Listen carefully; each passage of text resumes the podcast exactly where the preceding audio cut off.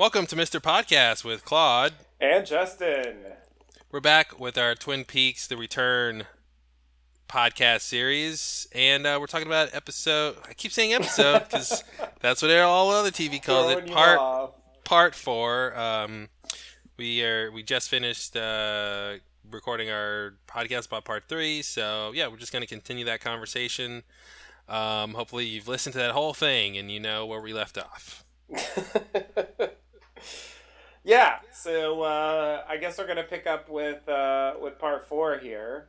Mhm. Um, so uh, part four picks up uh, picks up with Cooper, um, good Cooper, uh, in the role of Dougie, I guess, uh, at the casino, um, playing the playing the slot machines and such.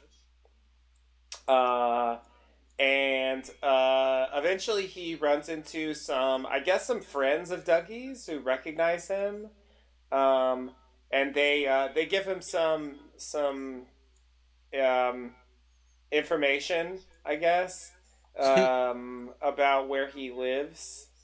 Like his house has a red door and what street it's on and stuff. Like that's the only way he's able to get home. Um, Yeah. Like otherwise, he would have been lost forever.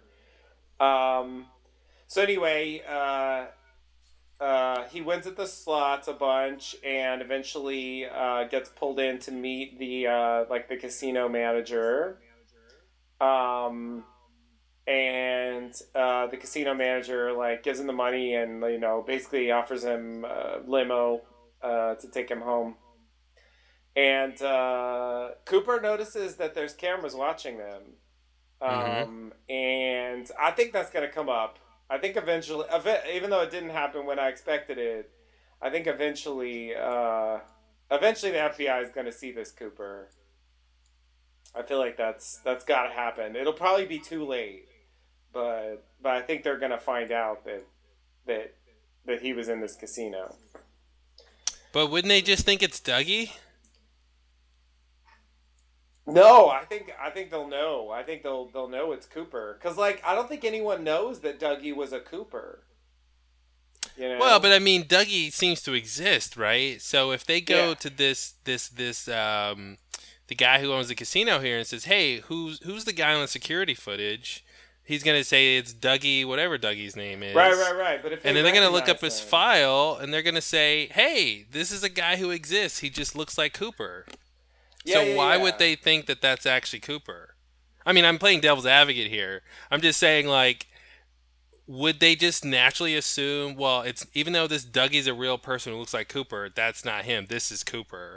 Or would they just say, no, well, this is Dougie because that's more plausible than than the idea that you know Cooper showed up out of nowhere, or actually that there's two Coopers at this point.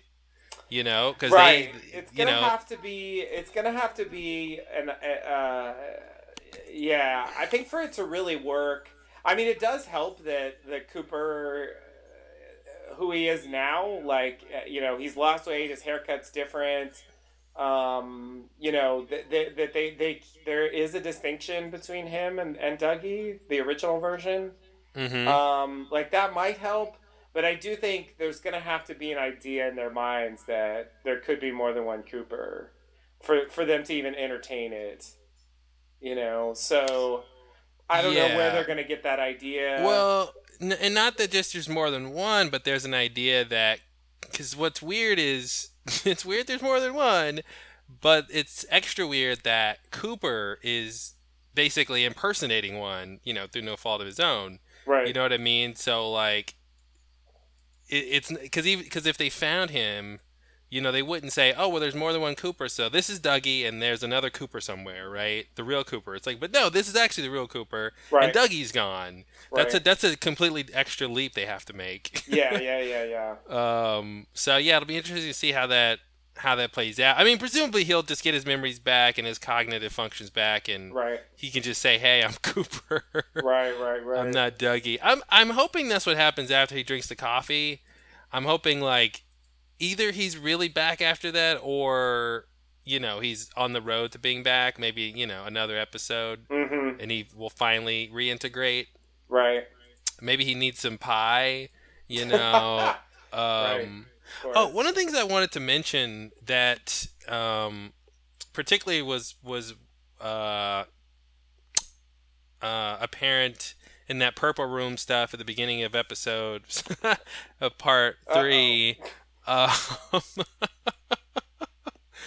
um, I really shouldn't care, but I feel like I need to respect it. Um, I know it's it's clearly a thing. It's a thing, and I feel like you know it's a thing. Uh, so it's a thing, Jerry. It's a thing. Like if he didn't care, it would just be episodes. Yeah.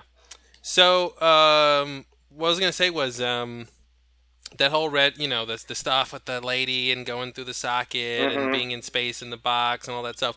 One of the things that I realized is that um, that that that's kind of missing, even though we're seeing our actual Cooper, is we don't get, you know, compared to like in the original Twin Peaks, you know, a lot of the times when Cooper was going and seeing a lot of crazy stuff, you know, he would he he would be, you know he would either talk to people out loud, you know, tell people out loud what he's thinking about this strange stuff, or he'd like record a tape for Diane, and we'd get this you know internal monologue that he has, and so so that, Right. so we got to really understand what he's thinking about this crazy stuff, and that's really missing. when he's in this alternate reality place where we don't get to hear him say what he's actually thinking about all this stuff, you know. So I was I was rewatching some of the old Twin Peaks and saw him recording, talking to Diane. I'm like, oh yeah, this is what's missing from Cooper, you know, is this that kind of thing where he was very verbose about his his thoughts, Right. and he's completely the opposite Yeah. now, you know. Yeah. Yeah, Yeah. definitely. I mean, that's. The, I mean, they've completely. We've had no like normal Cooper really at all.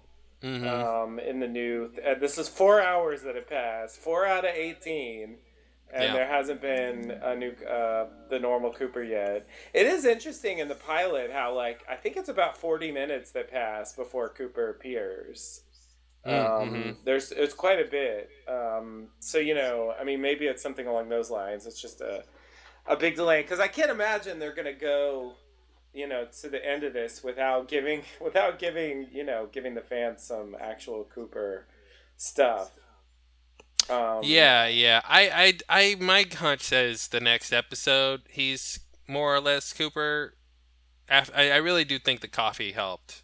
yeah, I, that makes sense. I could that totally seems like a thing, a thing they would write. Mm-hmm. You know, because like presumably he hasn't had at least Yeah, I think- for twenty five years. Well, I don't think he's had food. I think they kind of made that point that he, you know, he had had food or drink or used the bathroom in 25 years. hmm I think that was a point they made, um, which I thought was interesting. Um, uh, yeah, he's uh, yeah. I wonder how good that coffee is. like, is it going to be the best coffee ever just because he hasn't had it in forever, or is he still going to be like, doesn't beat that Twin Peaks coffee? I thought he spit it out because it was hot. Yeah, I thought he spit it out because it was hot. Yeah. But I'm just curious what he would think about the coffee. Right. Yeah, yeah, yeah. He had strong opinions about coffee. Yeah. That's how we'll know he's back, you know. Absolutely. If he if he critiques the coffee in some like verbose fashion. Right. Right. Um but yeah, anyway, um where are we in the scene? Um. Oh, he's he's gonna he he's about to get in the go in the limo and Ah, okay. get a ride home. So uh, so he gets in the limo and they have to find the house with the red door. They find the house with the red door. Um, and I, I remember uh, during this thing I was thinking like they, they, those guys are gonna come and kill him now. You know, um, I guess they they, just, they they don't realize he ever left that house. But I'm just thinking like I, I could see that they would know where he lives Mhm. and you know like if they never saw him leave like i don't know maybe at a certain point they stake out his house or something Yeah, that's um, plausible. So uh so i was expecting that the whole time it never happened anyway uh So he gets home, and uh, that's when uh, Naomi Watts appears. What? Uh, Hollywood's Naomi Watts? Hollywood's Naomi Watts. Yeah, the crowd went wild. yeah, I uh, I didn't necessarily expect that, but it seems fitting, I guess, um, that uh, Naomi Watts would be in this. like you said, it's sort of like all our friends are here. It's sort of like the yeah, the ultimate Lynch project or something. It really is. It's uh, you know what it, it it reminds. It feels very appropriate for the times that we have these like um, you know, extended universes on films and Yeah. TV, and these like mega movie crossovers. You know, uh, you know, the, the, these kind of super movies that are happening now with like Avengers and stuff. I it feels like that. It feels like this like union of uh, of his works, and it's just like yeah. Every I, I expect you know, you know, people from. Uh, um, Inland Empire to show up, uh, you know, just yep. everybody. It's just a lynch party. Like, come on, Yeah. rabbits. I better see some rabbits before the end of this thing. You know, Oh man, you want rabbits? I want some rabbits. You're telling me like he he isn't gonna at some point pass through some reality that's rabbits, and that'll be like the explanation of rabbits. That it's Oh just a reality, like you know, all these other crazy realities. That actually sounds plausible. Seriously. Yeah, I know it's the worst. it's like yeah, that could happen. Why not? I mean, it's Why not not? Like, Yeah. It's not like rabbits is that much crazier than the stuff they've done already. Mm-hmm. I mean, so what? They're rabbits. So what They're rabbits? It's almost normal. Yeah, yeah. There's there's parts of this show that's that's crazier than rabbits for sure. Just hanging out in the house, having weird. Rabbits hanging out in the house. What's so weird about that? What are you gonna do? Yeah. I mean, oh man. So, um, yeah. So she uh, she reveals, you know, he he hasn't been back in some time, I guess. Um, and uh, so she takes him in the house, and uh, you know, finds out that it, he's got all this money in the bag. And uh, and that's when he find out he's got people to pay off, and you know that's that's what made Mhm. me think that's who was waiting for him. Um, uh, though that that hasn't been confirmed yet, but you know, we'll see. Yep. Um, all right. So, uh, are you ready for the next thing?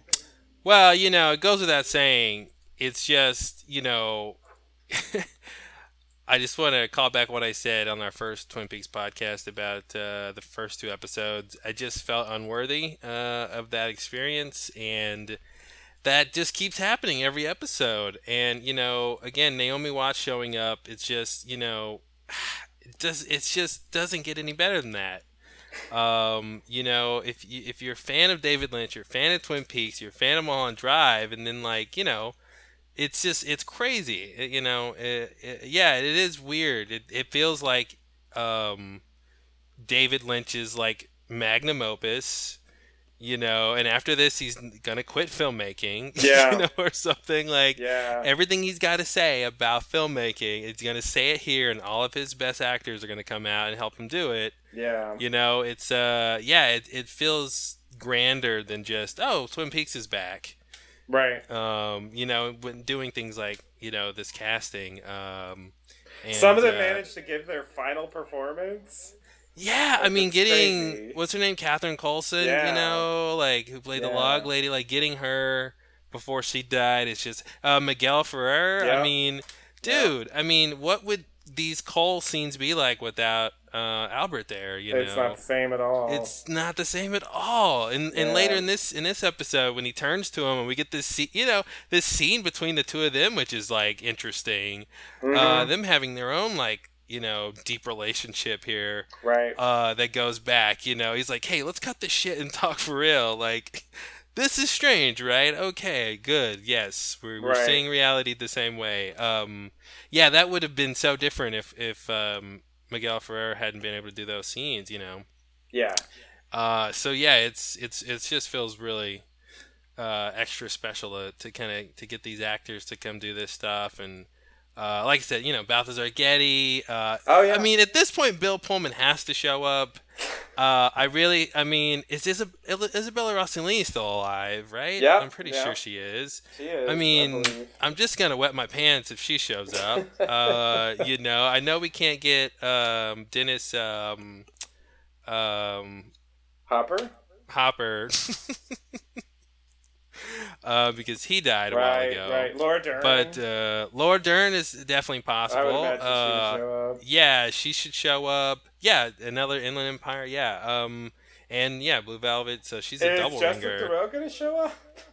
Oh, that'd be so cool. No, that'd be be, so really cool. weird. He's yeah, and he's he's at a hotel or something. Oh, geez, yeah. He puts on like those black glasses, and it's like, "Who are you?" He's like, "I don't know."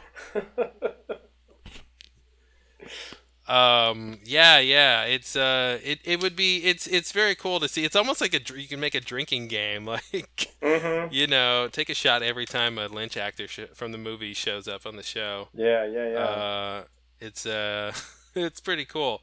So yeah, I hope uh, we see all the cast of characters. It's um, you know, uh, Patricia Arquette. I mean, come on. That's a good point. You're right. Yeah. You know, give me some. I mean, I feel like Jennifer Jason Lee. I mean, if you get her, Patricia Arquette's right next door, right? Yeah. Yeah. Yeah. You would think so. You know. Um. So yeah, I'm I'm expecting to to see all those people. You know, and maybe some of them will be saved for like you know if we see any White Lodge characters, maybe. You know. I could see Laura Dern being a White Lodger or something, Right. or Yeah. you yeah. know um so yeah it'd be cool if not only do these actors you know have parts to play but it'd be cool if they played some of the new crazy stuff we haven't even gotten into Yeah. um everything from michael Cera. jeez jeez wow i'm, I'm still not up eh, i don't know how i feel about that still it's just a little weird a little weird Uh, I did like when the guard was like, "Okay, I'll wait here with you." Um, uh, that Oh, yeah. said a lot about his character, and I thought it was very unusual. yeah. Definitely. uh, it was a interest, It was just a great moment. I was like, "Oh, wow, okay, this guy has some like depth to his character, huh? Okay, for a guy we probably won't see again." Um, I thought that was an interesting little beat there. Um, and then uh, and then when he comes home to um, when she brings him in the house, and you know she's like, "You missed the birthday party" and all this stuff. Um, hmm uh, I just thought the way the house was lit was interesting.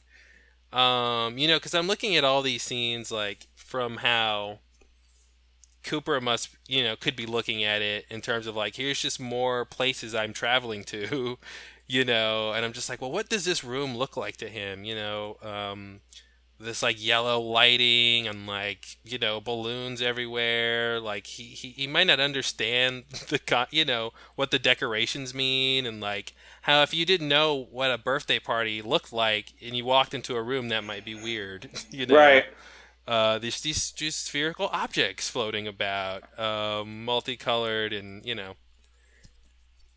So anyway, I just thought like just how they did, you know, design that that uh that scene lighting wise was really interesting. Yeah. Uh, but yeah, otherwise, Dougie.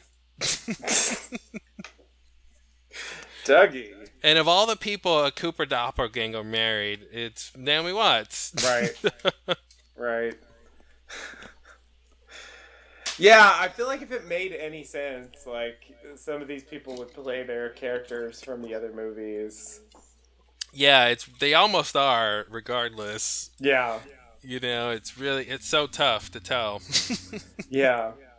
Especially like if Laura Dern shows up, because her whole point in Inland Empire was what her identity was, Right. and, and the whole thing with the play and the movie, and yeah, she could totally show up. Right. And be Yeah. like anybody. Yeah, yeah, definitely. uh, cool. You want to go to the next part? Sure. Uh, okay, so next up, um, next up we get.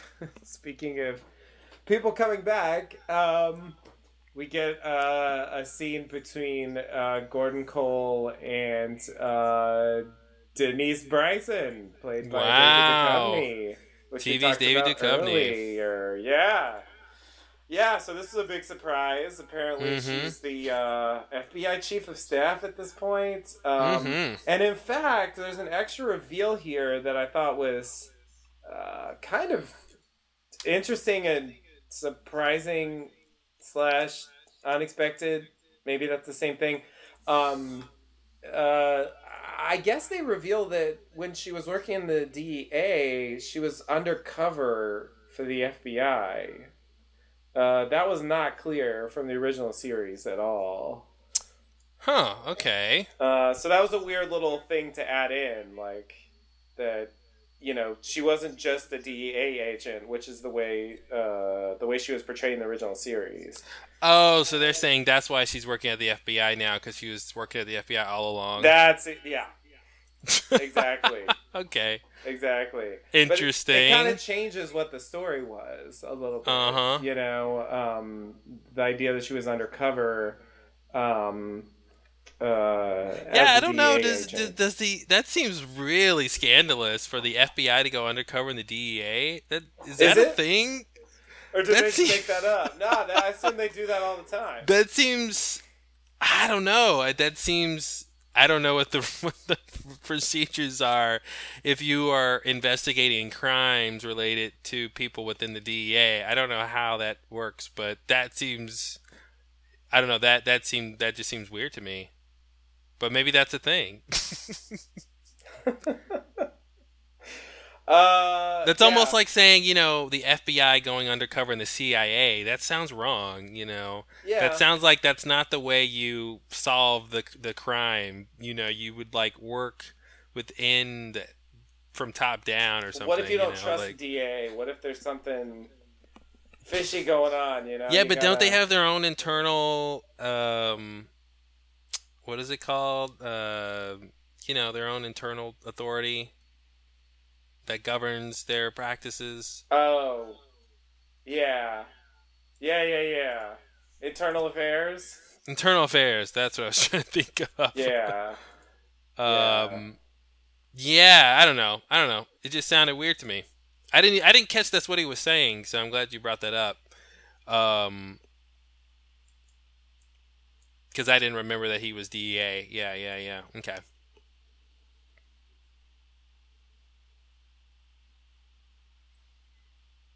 Yeah, yeah, yeah. That was the thing. He comes in because of the, um, uh, you know, it was the it was the Jean Renault story, like uh, Mhm. where they they planted cocaine on Cooper's uh, car or something. They like Yeah. they they bring the footage of him at One Eye Jacks. You know, there's this corrupt Mhm. Mountie involved, and it's what happened. Um, and um, uh, yeah, she comes down because yeah, because of the drugs, basically. mm-hmm. Um, and yeah, eventually that leads to a confrontation, and uh, I don't know. You know, yeah, that's what I thought he was explaining, and it's not what he's explaining. I thought he was saying because doesn't Denise say that she first went like wore women's clothing while while she, she was undercover? she does say that, yeah. Yeah, that and I thought that's what he was talking about when he said when I had you working undercover. I thought I thought he was saying, you know, I thought he was basically saying the you know like the job that you went on where you first put on women's clothing and then that led you to transitioning Right. like I was responsible for that job. I thought I thought he was like trying to set that context up. Right. That's why I was confused. Okay, he's not saying it was that job. Uh, yeah, I Necessarily. guess not. I guess not. Yeah, yeah. That that that it could. I mean, it could have been. I guess, or they, they could have coincided, but Yeah. Uh, but yeah, no, it's specifically undercover is in the DA. I see. I, yeah, that's why I got confused. I thought he was setting the. I thought he was like taking responsibility for that because later, you know, he starts talking about, you know, protecting her when Mhm. she became Denise and all that. And I thought, Yeah. I thought that's what the point was. Okay. Yeah. Yeah. Uh, yes, I, I think I think part of it is just to explain like why she's working at the FBI now. Because like it's not really a great place for the DEA here. Although I guess they do end up finding cocaine on uh, Evil Cooper, which is a little weird. I don't know why he had cocaine. Anyway, um, It'll make sense when you're older. all right, fair enough. Um, I mean, did he was he using cocaine? I don't know. Anyway, He's a Um, bad boy. Of course, he's using cocaine. David Lynch's bad boys ride motorcycles. They wear leather jackets, and they do cocaine. That seems so Unless you're- fashioned. Unless you're a good bad boy like James. Oh, yeah, of course. Bad boy with a heart of gold. He's just quiet Mhm. now. He's just quiet now. Shh. If you listen, you can hear him. Being quiet. Sounds like silence. Uh, he's good at it. Yeah. oh, James. We kid. Um. Uh. Anyway. Uh. So. Uh, did you want to continue this describing this scene before I continue talking about it? No, I mean they they have a discussion um, about some stuff, uh, Yeah. the history, uh, and then uh, Denise brings up this thing like, "Oh, you're gonna take this Tammy Preston with you. You've got some kind of, you know, like Mm-hmm. she's dirty and Yeah. So there's and, two things I want to talk and about. he's and like, that's "I'm old school." Yeah, I really think there's something here that's that's new. Um this strange thing that like Gordon Cole has to watch out for like the young sexy agent Yeah, because it might you know take his eye off the ball or get him in trouble and I feel like that's new information. absolutely. Uh that, and it's like wow, that's very strange to um uh, for this guy who seems to be um you know, Mayberry wholesome. Uh, it's a very interesting thing, new addition to his character to be like, "Hey, Gordon, just so you know, uh, you have a history of this problem I'm alluding to." yeah, Uh, and you know, and he has to like defend himself. But the first thing I wanted to talk about was this this first thing he brings up, which was um, he says, you know, when you were undercover at the DEA, you were. It's a very interesting phrase. You were a confused and wild thing sometimes. mm-hmm. Um, I found that to be a very interesting phrase. A very interesting way to describe someone. Um, uh, anyway, and then he goes on to say, had enough dirt uh, on you to fill the Grand Canyon. Never used it because you were and are great agent. Which is a, a, a weird moral point. Is which is like you. Is it like you did a lot of bad things, but you were a good agent, so I didn't rat you out? That's what I. Yeah, that's what I took. Okay. It to mean. All right. That's a little amoral. Um uh yeah, you know, I'm just it's just new information. Um yeah. and uh and he says when and when you came beneath it to all of your colleagues, you know, fix their hearts or die. Mhm. It's a it's um an interesting thing. Um and then you know Denise says, "Yes, as I said many times before, Gordon, I, I, I can never repay you enough for that kindness." Um, I thought this was a very weird thing to bring up because, in a way, like I thought it was interesting that they brought it up, but it's it's it came off to me like David Lynch is patting himself on the back and saying like, um, like, like I was, you know. I don't know. Like it was very weird for me for him to bring up like, "Hey, back then I really had your back," and she's like, "Yeah, yeah, yeah. I've told you so many times, thank you." And it's like, why are you bringing that up? I didn't really understand like the point he was making there. Did you catch like what he meant by that? Like,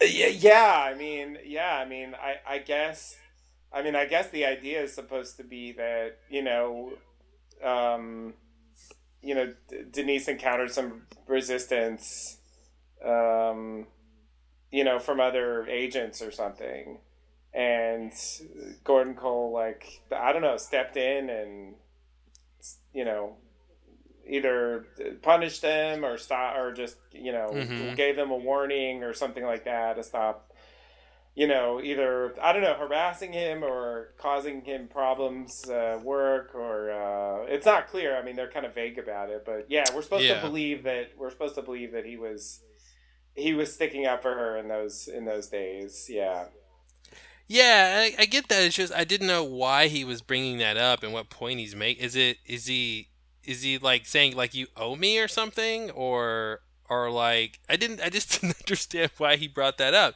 It's something they both know.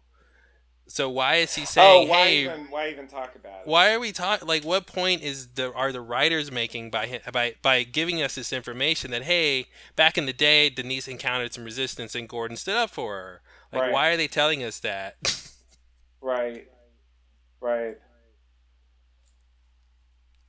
And to me, like I said, it came off like it was almost like self congratulatory in yeah. a way. Yeah, But I- yeah. yeah, it, you it know- feels a little bit. I, I guess like coming off that whole like you know, I don't know, vaguely like insinuating sexual harassment or something like. Like Mhm. you know, I'm old school, like, but I'm not that bad. I, you know, Well, yeah, yeah. And what's weird is in this on one hand, he's like, "Hey, look how I don't know forward thinking I was, or or Mhm. or something." But then later, very soon after. Like when Denise mentions hormones, he's like he like grimaces. yeah, yeah, yeah, yeah. So like he's not he's not fully you know evolved. Like Yeah. he's he's really only at the step of tolerance. I can't handle that. He's not actually like fully accepting. It's kind of like yeah, you be you do whatever you want to do, but just don't tell me too much about it. right, right. You know, but I'll stick up for you, but only because like that's what's right. You know, principally Right. you know um but i thought so i thought that was weird that on one hand he's like oh look at me look how great i am and then like Mhm. two lines later you know it's like oh but don't don't don't make me have to acknowledge the fact that you're a woman now Yeah, no, no details. I can't Yeah. handle that stuff. yeah so i don't know i thought that was a strange dichotomy there Yeah, Um, I agree. I agree. They they do seem to be making a point, you know, in both parts. Like I guess not irredeemably so, but yeah, like he's he's old fashioned, you know, Mhm. and and it felt to me like it was even a commentary on David Lynch himself. yeah that's what it seemed it seemed like it was about david lynch Yeah. Yeah, like, Yeah. Like this is, it's weird to be so self-referential, you know. Mhm. because I'm sure when you know when they were writing this, I mean, he must be aware how this comes off. yeah yeah you know, and like Gordon Cole is not. I mean, you know, he yells a lot. There's you know that whole like hearing loss thing, but I think personality-wise, he comes across like. You know, like he's a David Lynch type person. Mhm, So mhm. I mean, this, the the traits that they give him. I mean, it seems like it's sort of a reflection on how David Lynch is himself. And so, yeah, I it's it's. I guess I guess what I didn't know as far as what to think about that was, you know, what are we as the audience supposed to make of that? Am I supposed to say? I don't know. Am I supposed to say, "Oh well, you know, he's just he's just old school. That's you know, that's just his thing. You know, he's his heart's in the right place somehow. Mhm. You know, or am I supposed to say, "Oh, now that I look at his character this way, it seems kind of I don't know, like a little creepy and unpleasant." you know, like, yeah am I supposed to reevaluate? Like maybe Gordon Cole isn't as like great Mhm. of a person as he seemed to be. You know, when I Mhm. didn't know that much about him. Yeah, it that I find and, and and is that intentional or is that a, a side effect or some other point? You know, is it like they really want to make this one point, but the side effect of that is saying you can reinterpret uh, Gordon Cole's you know character and morality Yeah. here. Yeah. Uh, yeah, it is very interesting that um, you get all of that out of this scene, uh, and then you know later when they kind of like objectify uh, Mhm. the female agent. Um, yeah. it's uh, yeah. I'm trying to look at the line here when he's like, "I'm old school." I'm old school, Denise. Um, Yeah, that was the one where it was like it was like you know after watching the first two parts, um, and you know the stuff we already talked about in in part three, you know it was it was weird to get that scene because it felt like it was addressing those points in a direct way. hmm And I, I thought when he said I'm old school, I thought he was saying like I'm above that. Oh, that's not what I thought he meant. I thought he meant I'm old school like Mad Men. Yeah, I can see that too. I definitely can see that. You know, Um, like I sexual harassment is just like what you do in the workplace. Well, cause okay, so he's she's saying she's saying you know, well I know your profile, Gordon, beautiful agent, barely thirty, and he says I'm old school, Denise. So is he is he saying like, hey, back in the day, you always put the pretty young agents on your cases, mm-hmm. you know, um, or or is he saying, hey, back in the day, it doesn't matter what people look like when they were on a case. so I assume you just put the good thing, people on, you know. But Uh, he does defend her that she's actually a good agent. But because because yeah, all of this is couched in yeah yeah yeah. He, he goes on this long aside that we were just talking about, but Right. he does. So it starts with I'm old school Denise, you know that, and then he goes on this long tangent, but he comes back to Agent Tammy Preston has the stuff. yeah, So I, I feel like he was saying it doesn't apply to me, but yeah, it's tough.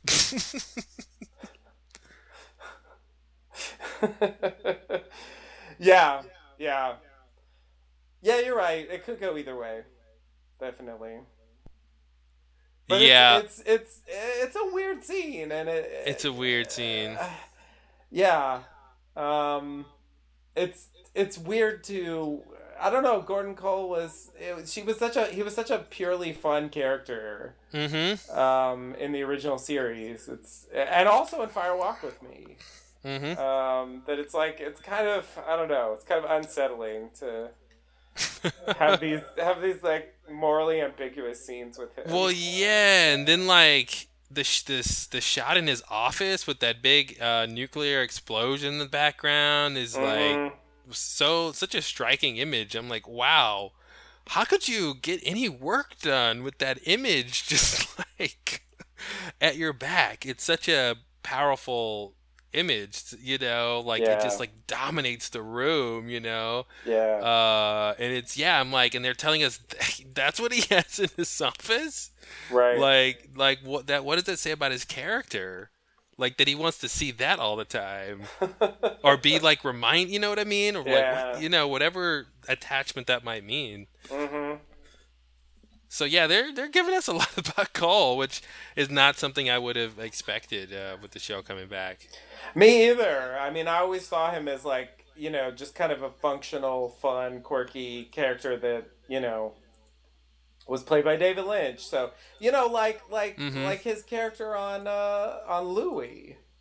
You Mhm, know? mhm. Um just just like really strange and fun, but not this like not this like creepiness. you know? uh huh. It's it's a weird note to hit, and I guess the question I have in my mind is, I don't know, am I just, do they even intend that to be to come across that way? You know, um, I I I or, have or, or to. does it just come across that way to me because like because of the way I'm viewing some of this stuff? I think it's it's really tough to tell because they there seems to be a lot of evidence to suggest that how men treat women is a big theme for David Lynch. Um, and I, you know, you see it, or, or you know, the relationships between the two, right? And I think you see it play out in a lot of different ways, and I they do seem to it's tough. Uh, It seems like they're making a point, right? I mean, why would you show? Why would you have this setup, really, of Denise basically telling Cole that, hey, you know, I think you know you you just want this female agent around because she's attractive. Yeah. You're attracted to her, and then in the next scene, have him basically say, yeah. Look how attractive she is right. uh, you know, Right. with with with Albert. So Yeah. um, I, I- that has to be intentional. And uh, what point is that that's making? I don't know. Uh, because is it boys will be boys? right. I mean that that's what I wasn't sure about. Are we are we supposed to just say yeah? Oh, that's just how they are. You know, Mhm, it's it's mhm. like whatever. And I think, listen, I, I have, you know, we're over analyzing everything because we're trying to analyze the show. I think a lot of people, you know, would watch that scene and just chuckle and go, "Ha, yep." You know, and the same thing when when when Gordon doesn't want to hear about the hormones. You know, Yeah. people go, "Ha, yep." right. You know what I mean? Like they get they get his response. It's just a joke. It, There's nothing really more, you know, deeper than that. Right. Um, so you know th- that's a valid interpretation, and I think you know most people will probably not, you know, overanalyze why Albert and Cole thought that lady was attractive. You Right. know, Right. um, but the fact that it's you know, Having that as a follow up to this scene. yes, I mean, the fact that it's connected, you know, with these scenes, and and again, you know, we've talked about it before.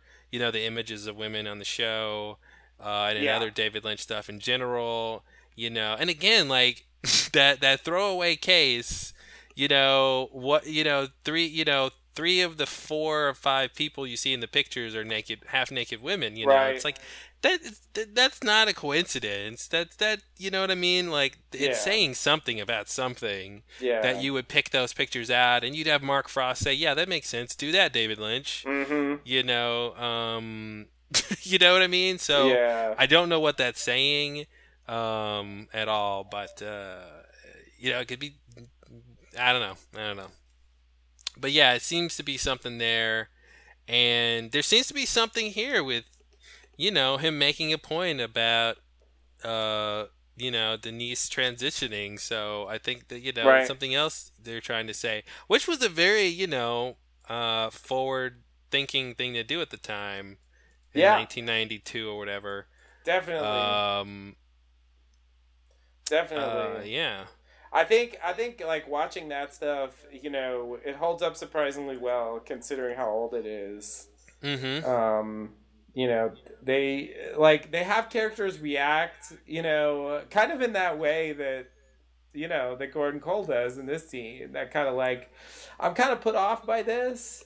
Uh, You know, Mhm. and they they play that for comedy, but um, you know, the the character is not really stereotyped in any particular way Mhm. and um, seems to be competent and kind of just to, you know It doesn't define their entire character. exactly exactly Yeah. like like serves the function in the story and that's really just you know a, a character building detail Mm-hmm. you know it's not it's not like exactly every scene is just about this you know um uh and the way they talk about it and the fact that cooper accepts it um like okay you know i didn't expect that but you know i'll call you denise now that's fine Mm-hmm. you know um it, it was surprising to me uh you know because i guess that you know it's become a bigger thing since then and i, I guess like that's having them bring it up in this scene is one of the things that makes it feel more modern i guess like just addressing it openly Yeah. you know Mhm. um uh at like the the the sort of problems that might create um Mm-hmm. you know, uh, in a workplace that you know maybe doesn't have a ton of like transgender people there. Yeah. um, yeah. Isn't necessarily used to that, um, you know, being a thing that's like, you know. So yeah, I mean, um, uh, I, I I think it's uh, it, it's definitely an interesting aspect to the original series that is like dated in a lot of ways, but I think I think that's one thing they hit on that that definitely um, was pretty forward thinking, Mm-hmm. surprisingly so. Uh, and I didn't even see it that way for years. You know, it, w- it wasn't something I even really thought about that much um, until you know more recently. Yeah. Um. Yeah, this whole thing about don't you just love sometimes saying Federal Bureau, Bureau of Investigation like that all at once? Thought that was interesting. um, it is a mouthful. It is. Yeah. It is.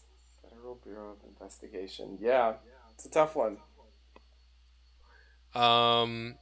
Anyway, so yeah, what's the end of this scene? Uh, Gordon Cole walks out. I don't know. Yeah, I'm just saying they talk about the investigation. Uh, yeah, he says, "Please come along." Uh, is he is he asking uh Denise to come with them? I'm trying to remember the end of that scene.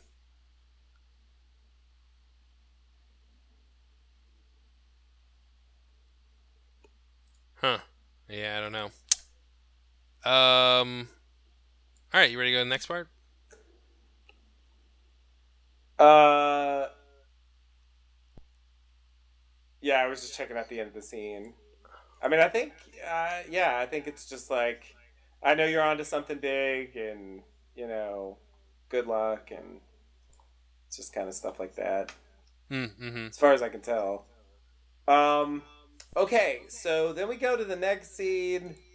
Uh, honestly, I got really confused about the next scene, and I'm a little bit afraid of describing it because I'm not sure I'm going to do this right. Um, so, uh, so we go back to the the sheriff's station, and Lucy's talking about like the thermostat, Mm-hmm, um, but she's talking on the phone. Yep. I guess. And and she doesn't uh, uh, what am I trying to say? Like here's the thing that confused me. So okay, so what can, can you describe what happens here? Sure, I can describe Thank what you. happened. Thank you. So Lucy's on the phone. She's talking to Sheriff Truman, and she's describing some issues she's found with the thermostat about it staying on or something or being on before she gets in, and she's worried. I have to. I don't remember exactly what the problem was there. Uh, and then Sheriff Truman walks through the door and scares her, right? Because she thought he was still up at the lake Right. apparently she's confused about mobile phones in that uh, they're not like landlines where if you're talking to a person and that they're at a place they have to always be there Right. and this this this this uh um connects to a thing that i believe was in the missing pieces for fire walk with me where where she's talking to uh, the other sheriff truman and andy who are in the back room and then like sheriff truman comes up to the front and it kind of startles startles her in this same way where she didn't expect him to be there Oh yeah. And then she tries one. yeah then she tries to talk to andy who at that point has left because she screamed and so for like 15 seconds it seems like andy disappeared from reality Right. because he's not in the back room and he hasn't made it up to the front desk yet and it freaks her out and then she runs in the hallway and she they see each other and they freak so it's some weird Right. callback to that i think to where she's got this strange they make a point about saying it she's got this strange thing where she's confused about mobile phones and how they work and it confuses her all each time and she doesn't even know why Right. it it, it seems like a Nadine type thing to me. Uh, uh, like this is some weird affect of being in Twin Peaks, and this is her version. Nadine got you know, uh, super strong or whatever happened, and I don't know. That's the only explanation I have for why she's weird about phones. The thing it felt like to me was that they were uh, there, it was some kind of reference to you know how long had passed since the show was on before it's almost like she's living in the early 90s where like you know mobile phones were not a very yeah. common thing. I mean, if you look in the original series, you don't see mobile phones like hardly Yeah, at all. I think- ever. I think that's the idea. Is like she's just not used to mobile phones being a thing. Yeah, but Um, presumably they've been around for years and years, so it's it's. Well, it's like yeah, it's, just that she way. she hasn't had to deal with them. You know, like like her phone hasn't changed in 25 years. right. You know, it's other people that changed, and she's fine with them as long as they're not in one place and they show up to Right. her. Right. right. She doesn't want to see him. Like, doesn't want to see him show up. Yeah. Right. Right. Um. So they do this reveal, I guess, of of Sheriff Truman's brother. Yeah, yeah. So we we they they they had that scene early on with like which Sheriff Truman. There's Mhm. two of them, Mm-hmm. uh, which I think was a setup for. Uh, this was something I knew going in. The fact that the actor who played the original Sheriff Truman, like he's just retired from acting. He's he lives in Hawaii.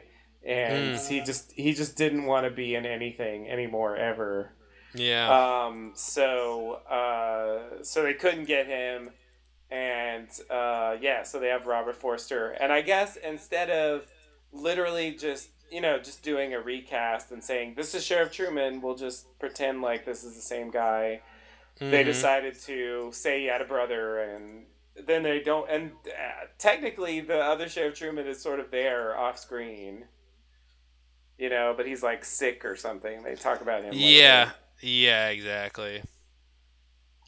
So uh, yeah, that's unfortunate that he didn't want to be in it. It is. It is. Yeah, it's too bad. It's too bad.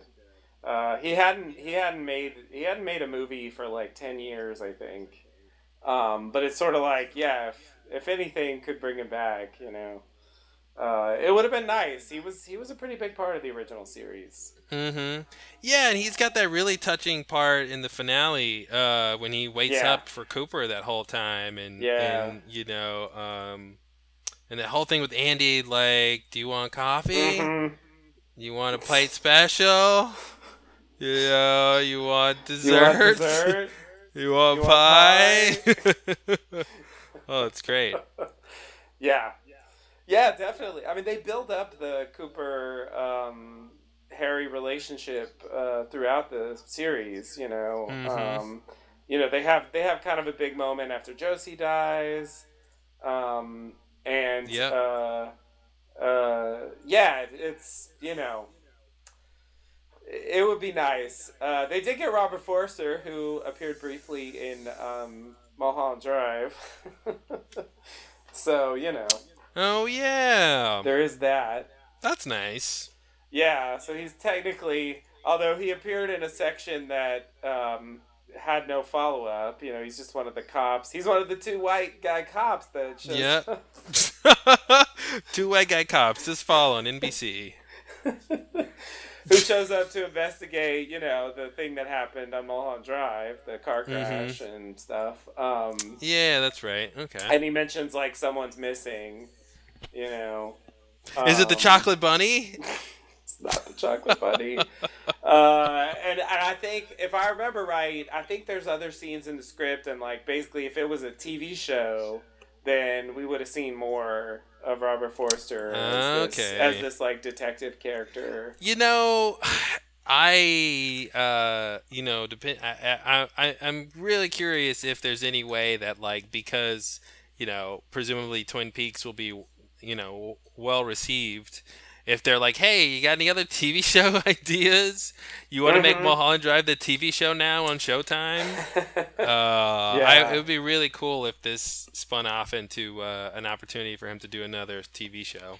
Definitely, definitely. There's a lot of, I mean, there's a lot of things he could do with that, and it Yep. would be super cool to see. Yeah, there was this article that he was like giving up making movies, Mhm. and uh, the next like obvious thing seemed to be like, well, he'll make TV now, but it didn't really say that. It didn't say that. Yep. so so yeah i don't know if that's really gonna happen or not but um uh but yeah it would be cool I mean, I think the show is gonna. I'm really curious what awards it might be up for next award season. That'll really say something about how it's received, and Yeah. I definitely think it has to win an Emmy for best editing. You know, like uh, um, just for that like purple place, red room, whatever oh yeah. place alone. I mean, the editing in that whole sequence was so cool. Yeah. And unlike most things on TV, uh, you almost never have an opportunity to do that kind of editing on like regular stories. So, Yeah. um, yeah, I think it's gonna win. It's gonna win a lot of like art artistic awards. I, I'm, I'm, and I, you know, I wouldn't be surprised if Showtime's like, hey, come do it again. Do Mulholland Drive. yeah. Yeah, yeah, yeah. Get Um, Naomi Watson. Just doesn't the Theroux be free from leftovers. oh my god. you know. that would be so weird. It would be so weird. And then like the the movie becomes like the uh, like the international pilot of Twin Peaks with Yeah, just there you go. an ending that's different and they uh huh. they like restart the show from oh man, that would be so weird. I could see it though. Mm-hmm. I could totally see it. Yeah, I mean, we really wouldn't be worthy of that, but uh, The criti- critical reaction has been pretty positive that I've seen so far. Um, Mhm. I did finally find a negative re- review today that was like "Fire Walk, No Run Away," which I thought was a funny title. All right. But uh, uh, but uh, but yeah, that I mean that was that was the exception. It seems like it seems like they're enjoying it, and I think the fans are mostly enjoying it. Obviously, some of them are disappointed because like there's just no Mhm. way not to be disappointed if you're that like deeply Yeah. invested in something. I saw a it was something that I was had like, to like remind myself before I watched the series. Yeah, I saw a poll that was like sixty percent of fans love it, you know, twenty percent like it, Yeah, and it was like less than one percent that didn't like it. yeah, yeah, yeah. Yeah, yeah, yeah. I mean, I think I think if you if you accept that, you know, it, it's not going to be like the original series, mm-hmm. you know, and like it's a new David Lynch thing, and you just kind of go with that. I think it's you know it's it's it's hard to be disappointed by it because it's not it's not like X Files or Arrested Development where like you Mhm. know there's like just not that many redeeming qualities at all. You know, it's like you mean of those return shows? the return shows. Yeah, yeah, yeah. Mm-hmm. Yeah, yeah, yeah. Well, I mean, the original series are good. You know, they have, you know, I mean, X Files had its down moments, so did Arrested Development, but, you know, overall, like, the original series were good. And then they came back many years later and just did, like, very little of value. Mm-hmm. You know, um, this isn't like that, I would say. Like, not at all. Yeah. Um. Yeah, I'd be curious to read that negative review and see what they have to say, but uh, they must not love perfection. yeah, it, it wasn't it wasn't really detailed, but it did seem to boil down to it's not like the original series. Mm-hmm. It's you know that that's one of the main criticisms I've seen, and it's like it's like well yeah it's not. Mhm. I mean, And who said it should be? I know That's I your expectation. Like I know. In a way, like if it was exactly like the original series, that would be a disappointment. that would. I think that would be a disappointment. You know, why give us what we already had? Yeah, yeah. Why bother doing like a half-ass imitation of the original thing? That's what X Files did. Exactly, exactly. Yeah, yeah. So I mean, I mean, I think it's better that, that it's like it's expanded. It's about way more than Twin Peaks. It's there's all sorts of like crazy Mm-hmm. new new ideas and new places, and Yeah. you know, it's. I mean, it's Well, and that's the thing we didn't explicitly say before when we were talking when when Cooper goes through the electrical socket. Um, it seems like this is some connected version of how the um, inhabiting spirits travel through the electricity. Oh yeah, you know? you're right. That whole that whole electricity thing from Fire Walk Yeah. with Me, yeah. Yeah, yeah, which they like kind of insinuate but don't exactly explain. Mm-hmm. you know, like like how that works in a practical way. If- Yeah. if, you can call it practical. You know, there was something else about windows I thought was kind of a theme. Um, and now I'm forgetting. I'm the best podcaster. Forgetting, I'm forgetting the, the the examples, but I remember one was Bob comes through a window. Um, there was something else with there was three. Uh, there was two other window things. Uh, that um, I think it was the the monster and the glass. Um, yeah, the glass uh, box Mm-hmm.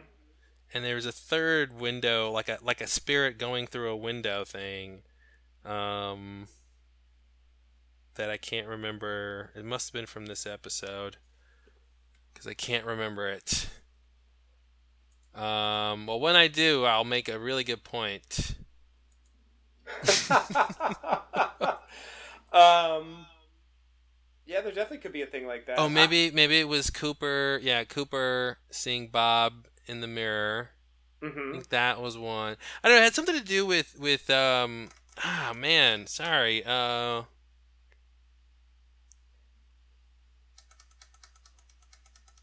Yeah, I forgot. There was yeah, it connected. It was like made some point, but I don't remember what the point was because I forgot the other example. So yeah, that's that. so, uh, something uh, I meant to mention that's like vaguely along those lines. Um, that scene from the from the jail cell. Um, uh, I think that was in part two, where uh, you know you pan down from Hastings and you see this figure, this like sooty, sooty, burny kind of figure, uh, sitting there in one of the so not cells. not Bernie Sanders, but Boney Sooters. No, didn't work. Didn't work. I sure, tried. why not? I tried, guys. And, you know, he's just, like, Suitors. sitting there, and then like his head flies away. He disappears, and then his head flies away. It's in that order. Yep, that, Um, that is the right order. Yeah. So, uh, I was just gonna say, like, in a way, that reminds me of this thing that happens in Lost Highway, where um, uh, it's right after uh, it's right after Bill Pullman like has the interaction with the mystery man um, at the party. You know, he says he's at his house and stuff, Mhm. and he comes home, and they kind of like you know they get they go home like pretty quickly, like you know maybe someone's in the house. And as they pull up, like it, it pans up and it shows this like crazy light flash Mhm. thing happen upstairs. Um, Yeah. No one sees it. It's never explained at all, like what exactly that was. um, but nonetheless, the audience get to witness it. Anyway, that's kind of what that reminded me of. It's like, I mean, maybe they will explain it, but uh, there's still a chance. But it was this thing where like no one else saw that. You know, yeah, so it's not really an open mystery. Yeah. Yeah, exactly. Like no one's gonna be investigating what that thing was. Mm-hmm. You know, and it's just it's just the audience that gets to like see that this thing happened. Yeah, You know, and like try to guess what that's supposed to mean. Presumably that was the mystery man leaving from having been at the house. I guess so. I guess so. I mean, that makes sense. You know, he was there. I believe he Mhm. was there. You know, but um, uh, but yeah, like it, it's just weird. Like, there's never a thing later that like when the mystery man leaves, there's a flash of light or something. You know, Mm-hmm. Yeah. It- there's never like a clear reason why that happened. So anyway, David Lynch likes his flashlights. He does. He's really into that. Um. All right. So, are you ready to continue from there? Mm-hmm. So we're gonna call him Sheriff Truman because they all do, and I think functionally he's Sheriff Truman, even though technically it's a different Sheriff Truman. Yeah. Um, so he arrives and he hears about uh, the uh, message that Hawk got from the log lady. Um, you know, something missing from the Palmer file. And uh, then we find out that Bobby is a deputy now. Oh man. What? Yep. Yep. Yep. Bad boy gone I thought he was gonna make it big in business with Ben Horne. Where did that? why didn't that work out? Uh, B- Ben Horne barely made it big in business. He was gonna make it big. He was gonna. They were gonna live. You know. Mm-hmm. Oh man, it was so cool to see Bobby. I mean, he, he he was never one of my favorite characters, but you know, he's he's OG.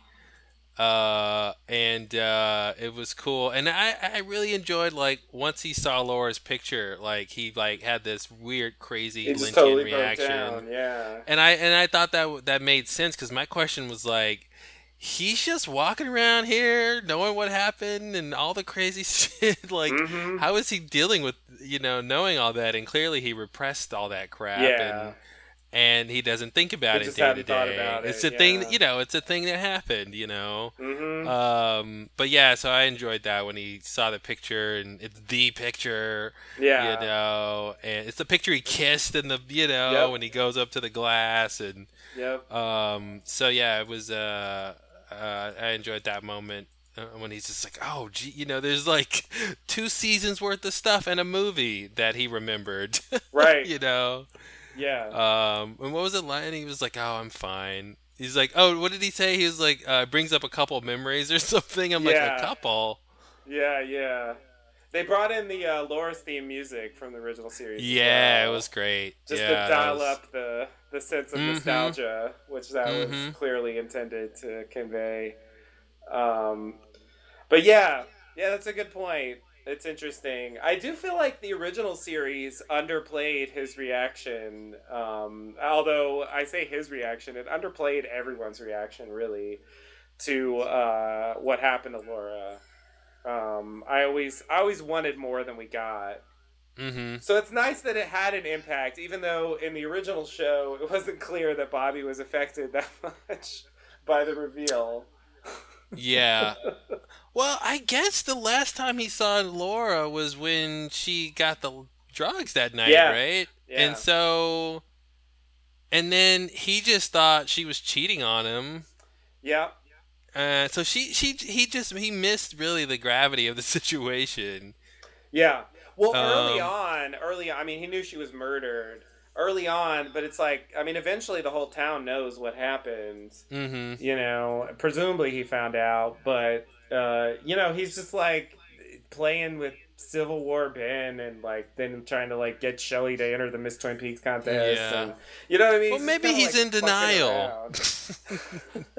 Maybe he's suffering on the inside because Bobby's deep. he's definitely yeah. Deep is not the word I would use for his character. He's always like he's always got these schemes like oh we're gonna do this and then we're gonna make it big. It would be living the living the easy. Mm-hmm. I think he's over that. Yeah, he seems like he's grown out of that, and he's a little bit more uh, yeah Grounded, uh, grounded. Yeah, adult. his hair's turned white. yeah, I did. Um, but you know, I that that reminds me when we see Leland uh, in the what is it the the second part of this series. Mm-hmm. Um, his hair's not all white. No. and I was wondering what that meant. Um, and I and I noticed in the finale of season two, when Dale sees Leland's doppelganger, hmm he says, "I didn't kill anybody," Right. and I'm like, "What does that mean? I have no idea.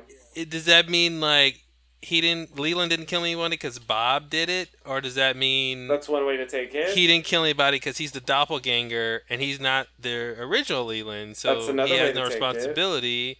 Or is he saying, because I'm the doppelganger and the opposite of Leland, I didn't kill anybody? and that's a third way to take it. All right, I'll just give you three ways. Which one's the right way? I have no idea. I've thought about that line for a long time, and I, I don't know what it's meant to convey. It does seem like the original series, um, the original series leans more in the direction of, um, you know, it was Bob controlling Leland, and he had no he had no power over what what happened. Um, Fire Walk with Me doesn't doesn't really agree with that point of view, so I don't know if they changed their mind or maybe they just wanted to soften it for TV. I mean, it was on like a major network, you know, TV show in the early '90s. I mean, maybe they thought if they if they really said like Leland in on, in some way like you know Oh, that I was an expression. You know what I mean? Like that that's maybe Mhm. that was too extreme, and so they they left it out for the movie. I don't know. Because Um, I think the average viewer is just going to see that and go, oh, Leland didn't kill anyone. right. They're not going to go, well, he's the doppelganger, so that means the inverse. Well, now that the doppelgangers are like a little more specified, Mhm. um, it does seem like that is a possible reasonable interpretation. The Leland doppelganger didn't kill anybody. yeah. Sure, I'll buy that.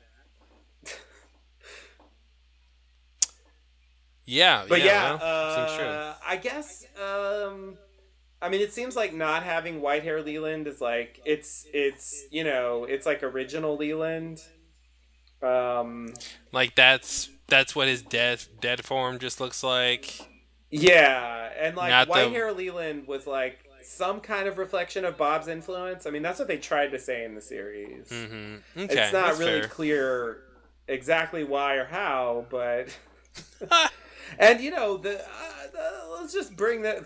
This isn't relevant at all to the current series. Oh, let's talk about it. fuck it. Um, just it just comes to mind uh, in terms of. I mean, and what you know, if we do a commentary series, you know, we can explore this in more detail. But um, his hair turned white when he killed Jacques. Um, you know, th- that's that's the moment or the moment shortly before that that Hmm. occurred. And you know, it raises the question. You know, just like Teresa Banks. I mean, who killed Jacques? You know. Um. Uh. So if if, if You mean Leland or Bob? Mm-hmm. Exactly. Exactly. If it was Just making sure. because because it's confusing, you know. I mean, the way the way they play it in the show, it's like Leland thinks that Jacques killed Laura, and that's why he kills him, right? Yeah. Now, Leland maybe knows that that's not true, or maybe Mhm. he doesn't. So maybe he sincerely. So I guess that's the other thing. If he, if Leland, Yeah, that's why his sincerely hair killed turned him, You know, then it's not. Yeah, exactly. If Leland sincerely thought that he killed Laura, then you know, then maybe it's not true that he didn't kill anybody. Maybe that that one's on Leland.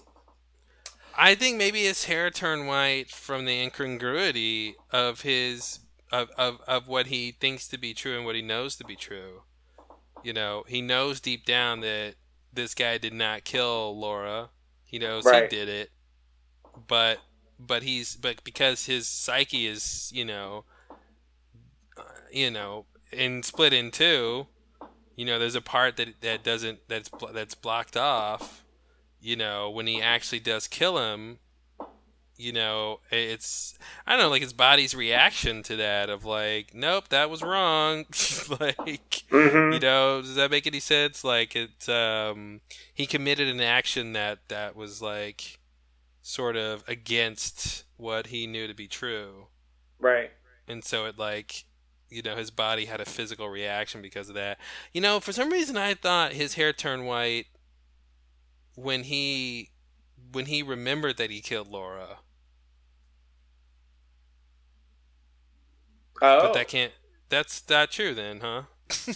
Well, I mean, unless he remembered he killed Laura at the same moment, Okay. but Yeah. you know, which like you could say is true. It's not. It's not clear when that happened. yeah, Um, that's what that's my memory of it is that that's when he remembered he killed Laura and then that's why he's all weird after that. It's just like in the story. That's like the he he kills Jacques and then he he he's he shows up at home and his hair's white. Yeah. basically. Uh, so uh, Hmm, for, hmm. for some points in the other direction, there is that when like he smothers Jacques with a pillow, and they they cut they sh- they pan up to him, and you see he's got this like pained grimace on his face, Mhm. and then I think the alarm goes off, and suddenly it's gone, like like instantly his expression changes, and and it's like, um, you know, it's like Mhm. he like goes into like creepy calculating, you know, Leland from Fire Walk with Me mode, just for a Yeah. second. So there's that, and then the other thing that's a little more damning is uh, Dr. Jacoby's in the hospital at the same time, having been attacked by Leland. I'll just point out, uh-huh. um, and he smelled burning engine oil.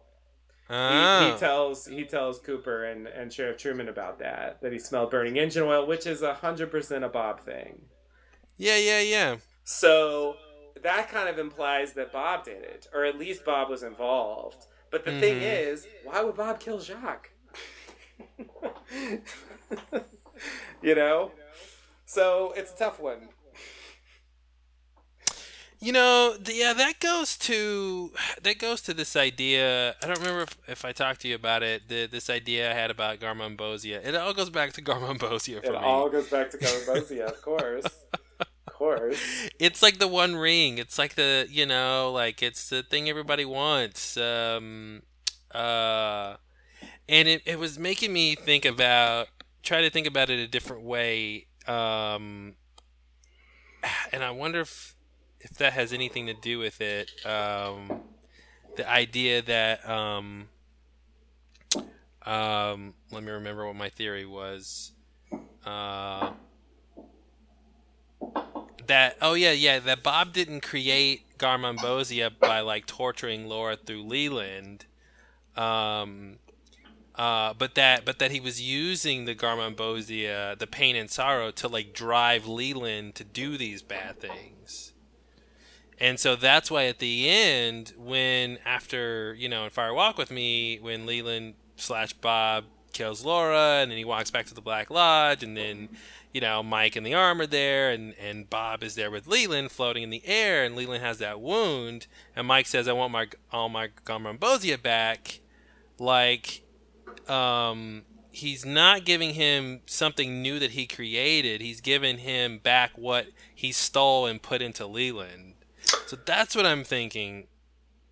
I see. That's my that's my idea is that the the pain and sorrow was stolen and like put into Leland to drive him to do these to to be influenceable by Bob, I guess is a way to say it. Mm-hmm. Uh, and then so once he was done, you know, so that's so so so Mike actually got back his actual Garmonbozia, Right. like not some new one that that he created through like torturing Leland. right, right. That's Um, interesting. Yeah, and then the other part of the theory was let's see, um, like like oh it was in the, the other part of that scene. So when the arm, the little guy, when he eats the Garmonbozia, we then see the monkey say Judy, right? That's a thing that happened. That's the thing that happens. What a sentence to say. Um, and um, so I was saying, I wonder if we're supposed to connect those two things. Like maybe the Garmonbozia Mike had canned was was from Philip Jeffries, right? And then it got me thinking, like, what if when Philip Oh Jeffries God. was like, it? I know. I'm sit down for this one. it's going exactly where you don't want it to go when Jeffries w- says he was in the you know above the convenience store with those people, what if he was in the can? Oh my god. Oh my You know, god. When he's like, "I you stole just my my and it was I had it canned in the like they're like I had it trapped up there." You know what I mean? Like it you know, and it goes you know, and so it seems like you know when they go to the Black Lodge after that. Philip Jeffries goes to the Black Lodge after that. Right. Um, so I was just thinking, what if Jeffries was the girl, or like that was from him, or that you know, in some way, like when when they brought him to that convenience store room or however he got there with the ring or whatever, like Mike had called dibs on him or something, you know. Uh, and anyway, so I guess I guess it, I guess my thought then went to. Um, yeah, if he if he canned it, if he said it, it was canned above the store, if that could in some way mean that yeah, Jeffries was canned above the store, like they had him trapped there, and then they all went to the Black Lodge, and then that turned Jeffries into the monkey, like, or like you know the But I thought Bob the grandson was the monkey. is he the monkey? I mean, didn't they show earlier in the convenience store They- scene? They do show, yeah. They that is the other part. That's the of the monkey. Is there a He- second they show the monkey? grandson. Is it the same monkey? Can There's the two monkeys. There's two- is? there's two monkey scenes that make no monkey sense. it's bananas. Um, yeah, so there's this the scene at the convenience store where the grandson has a little mask and he, uh, Yeah. you know, opens the mask and we see his face, and then he closes the mask, he opens again, and we see the monkey's face. That time it doesn't say Judy, Right, right. but then at later the end, it says at the end when when the gar when the little arm is eating the garmonbozia we Yeah. flash to the monkey and the monkey says the monkey says Judy. and that's what makes me think It's the monkeys monkey is theories. that's what makes me think the gar- that garmonbozia is jeffries and jeffries is the monkey that's that's how i connect those Yeah, two yeah, because they're putting it together you know I see what you're saying.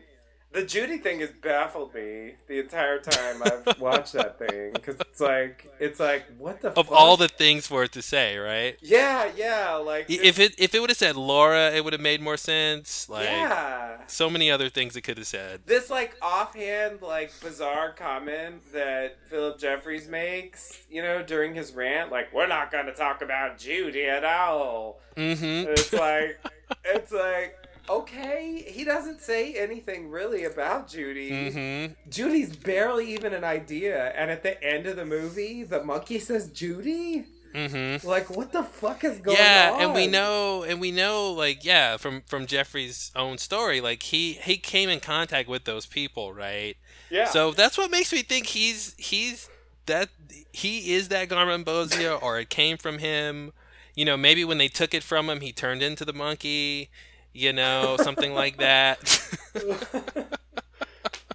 oh my god.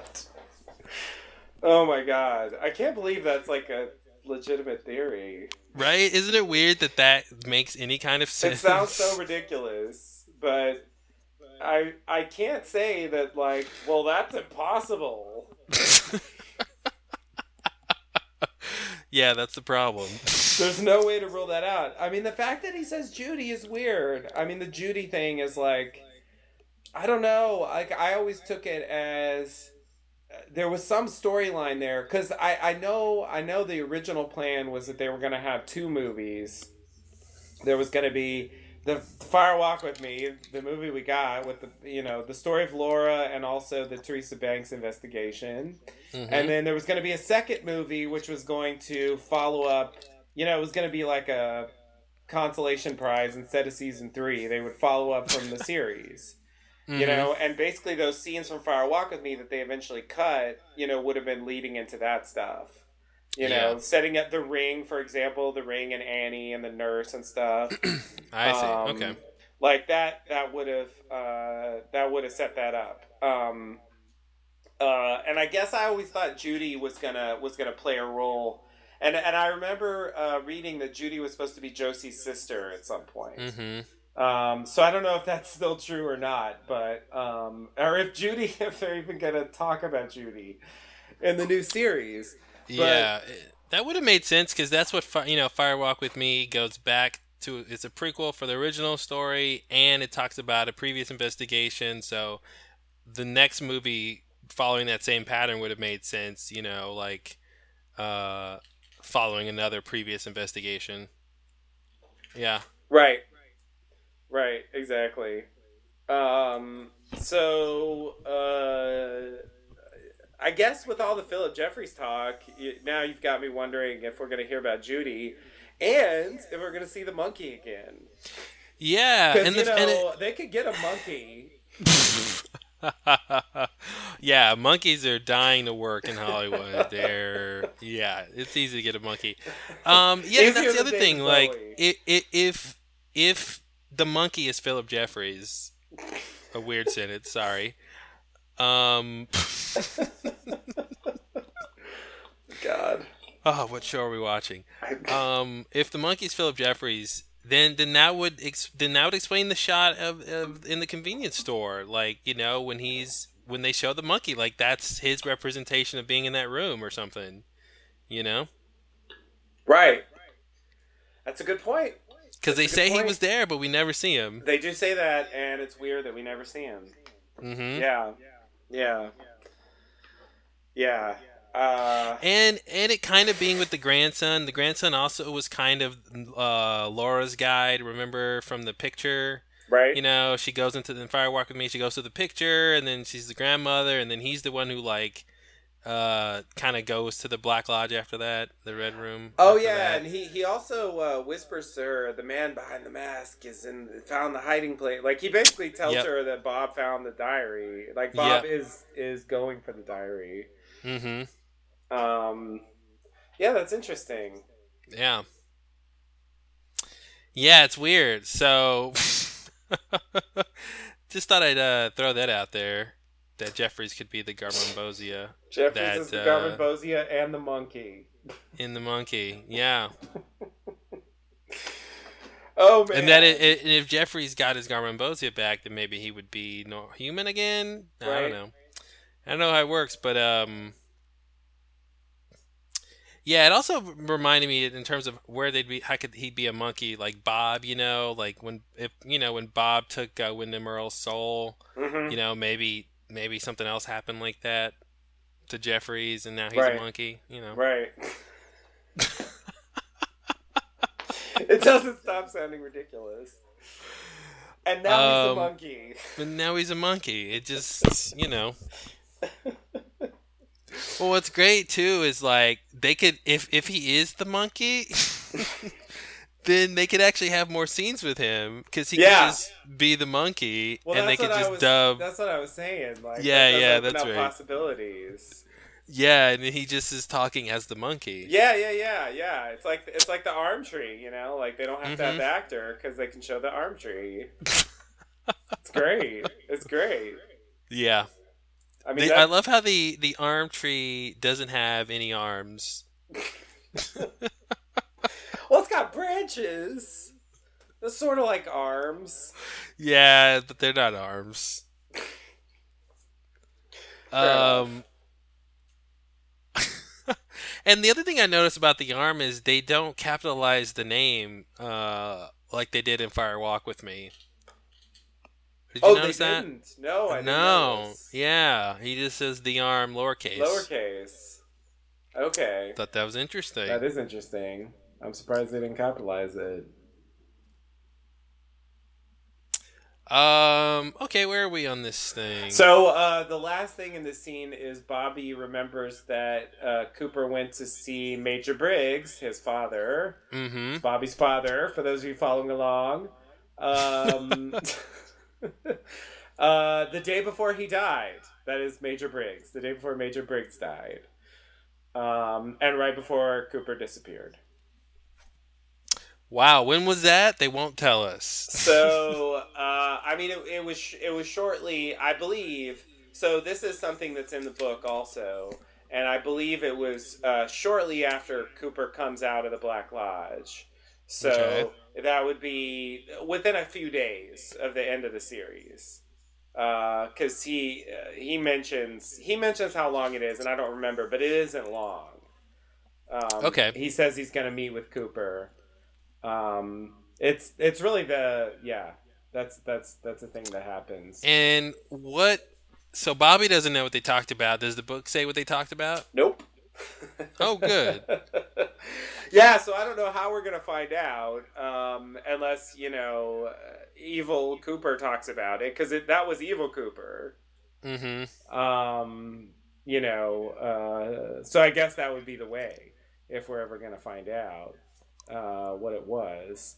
Um, but yeah, he died the next day. Did evil Cooper kill him? You know, what were the circumstances there?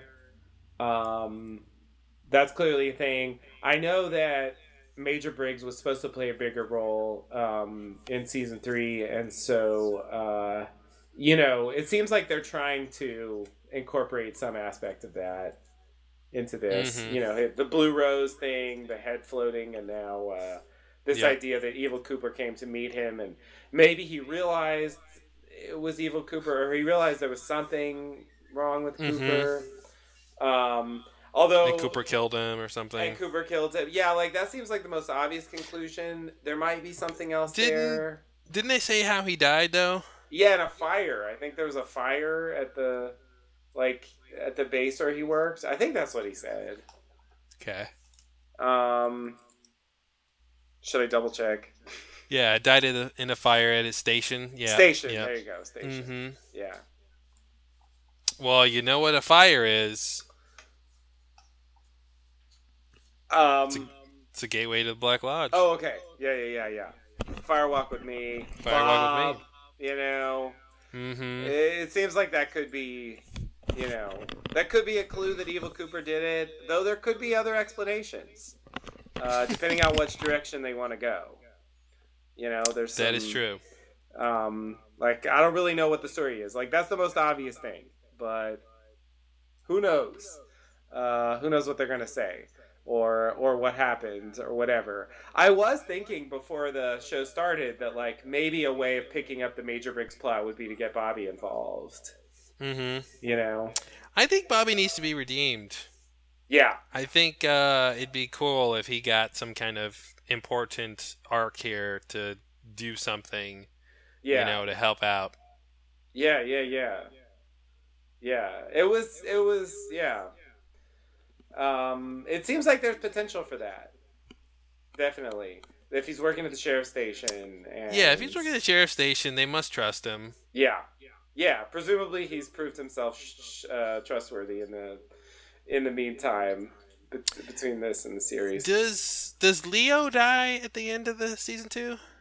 Uh, they leave Leo with uh, he's like Windom Earle hooked him up to that spider trap, Uh and. I think the last we see Leo, I think there's a scene with uh, Bobby and Shelly where I think Bobby says something like, you know, I think Shelly's like, uh, you know, they still haven't found Leo or whatever, and and Bobby's like, I bet Leo's having the time of his life. Oh, that little flash when they Yeah. flash to him holding the bomb or whatever with his teeth. Yeah, Yeah, that's the last time we see him. that's the last time we see Leo. Wow, that's so cool. Yeah. yeah. Um. Yeah. Well, I guess at this point they would know if he's alive or dead because if the bomb goes off, then they would have found his body. Um, right.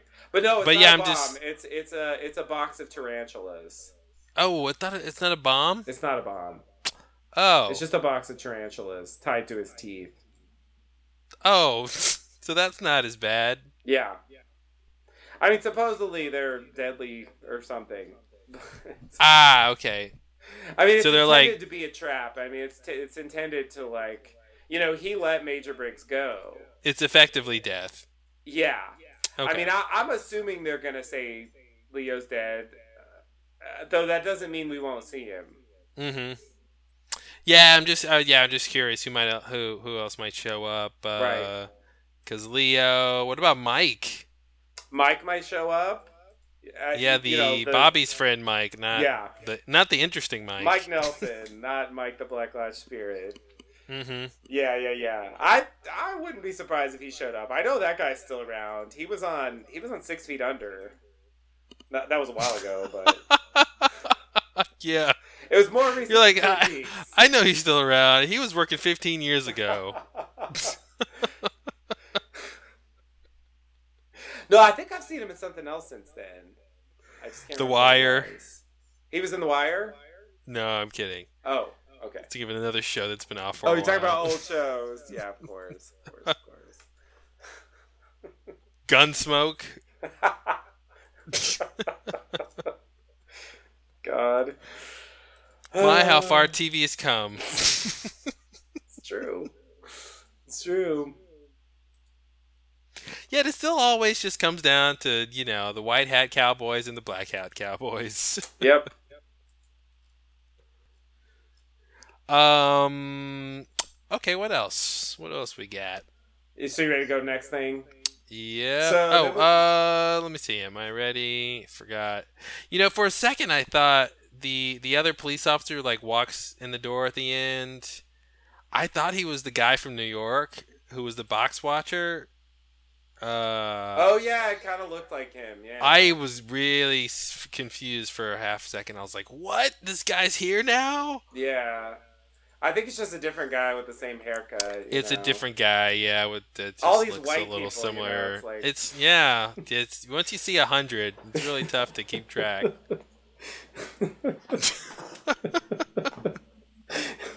The hundred and first, you're like, I, wait I a had the minute. same thought though. I, I, I, I, I was like, is that that? Could that be that guy? That makes no sense. Mm-hmm. Does he have a twin brother? Bad twin? Doppelganger? I know doppelganger. How it's far always could this go? to the depths of our imagination and back again. Exactly. All right, let's get to the Michael Cera scene. All right, so the next scene is the Michael Cera scene.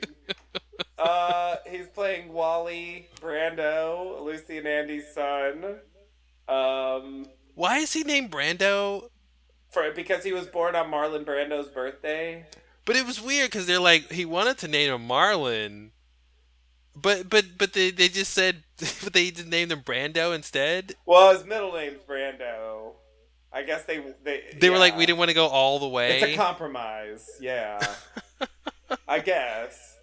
oh man, I guess. I think the scene. I, I didn't really catch this, but I was reading some stuff about this, and um, I think the scene is like partially referencing The Godfather. Okay. Um, like the first scene in The Godfather when like everyone's coming in and paying their respects to the Mhm. Godfather on the day of his daughter's wedding. Yeah, Um, I kind of picked up on that, uh, but is there a point? I uh, I don't think there's a point. What could there be a point? I don't get a point. I don't have a point. like like is Wally doing that in a meta way, or is the s- scene doing that? If yeah, you know what a I good mean. question. Yeah, I don't know which one it is. It seems like he's the one who's making it that right. um by how he is and what he's saying. Yeah, this recap calls him a lugubrious biker. Wow. Well, that's a word. That's Which a is- mouthful. Which is yeah. Yeah, he's sort of like he's sort of like a droll uh version of James. Mm-hmm. Mm-hmm. You know, like like if Droll James and were glib. like were glib, yeah, not so not so earnest Yeah. and forthright, but like Yeah, I can't tell if his tongue is in his cheek or not. You know, I can't tell if when the scene is over, does he laugh and go, "Oh man, I can't believe how crazy I was just being," right. or or That's is really he? how this, he is. Is this really how he is? And when you cast Michael Cera, who's great at that fine line, uh, you know, it's and and plays characters like this. Yeah, Um, it's tough to tell. it is. Yeah, I don't know what I. I Because he's never not smirking, you know. right. He just has a smirk face. It's because he's Canadian. He's always it. Well, that's true. Not all Canadians have smirk face, but I think it is the reason he has it.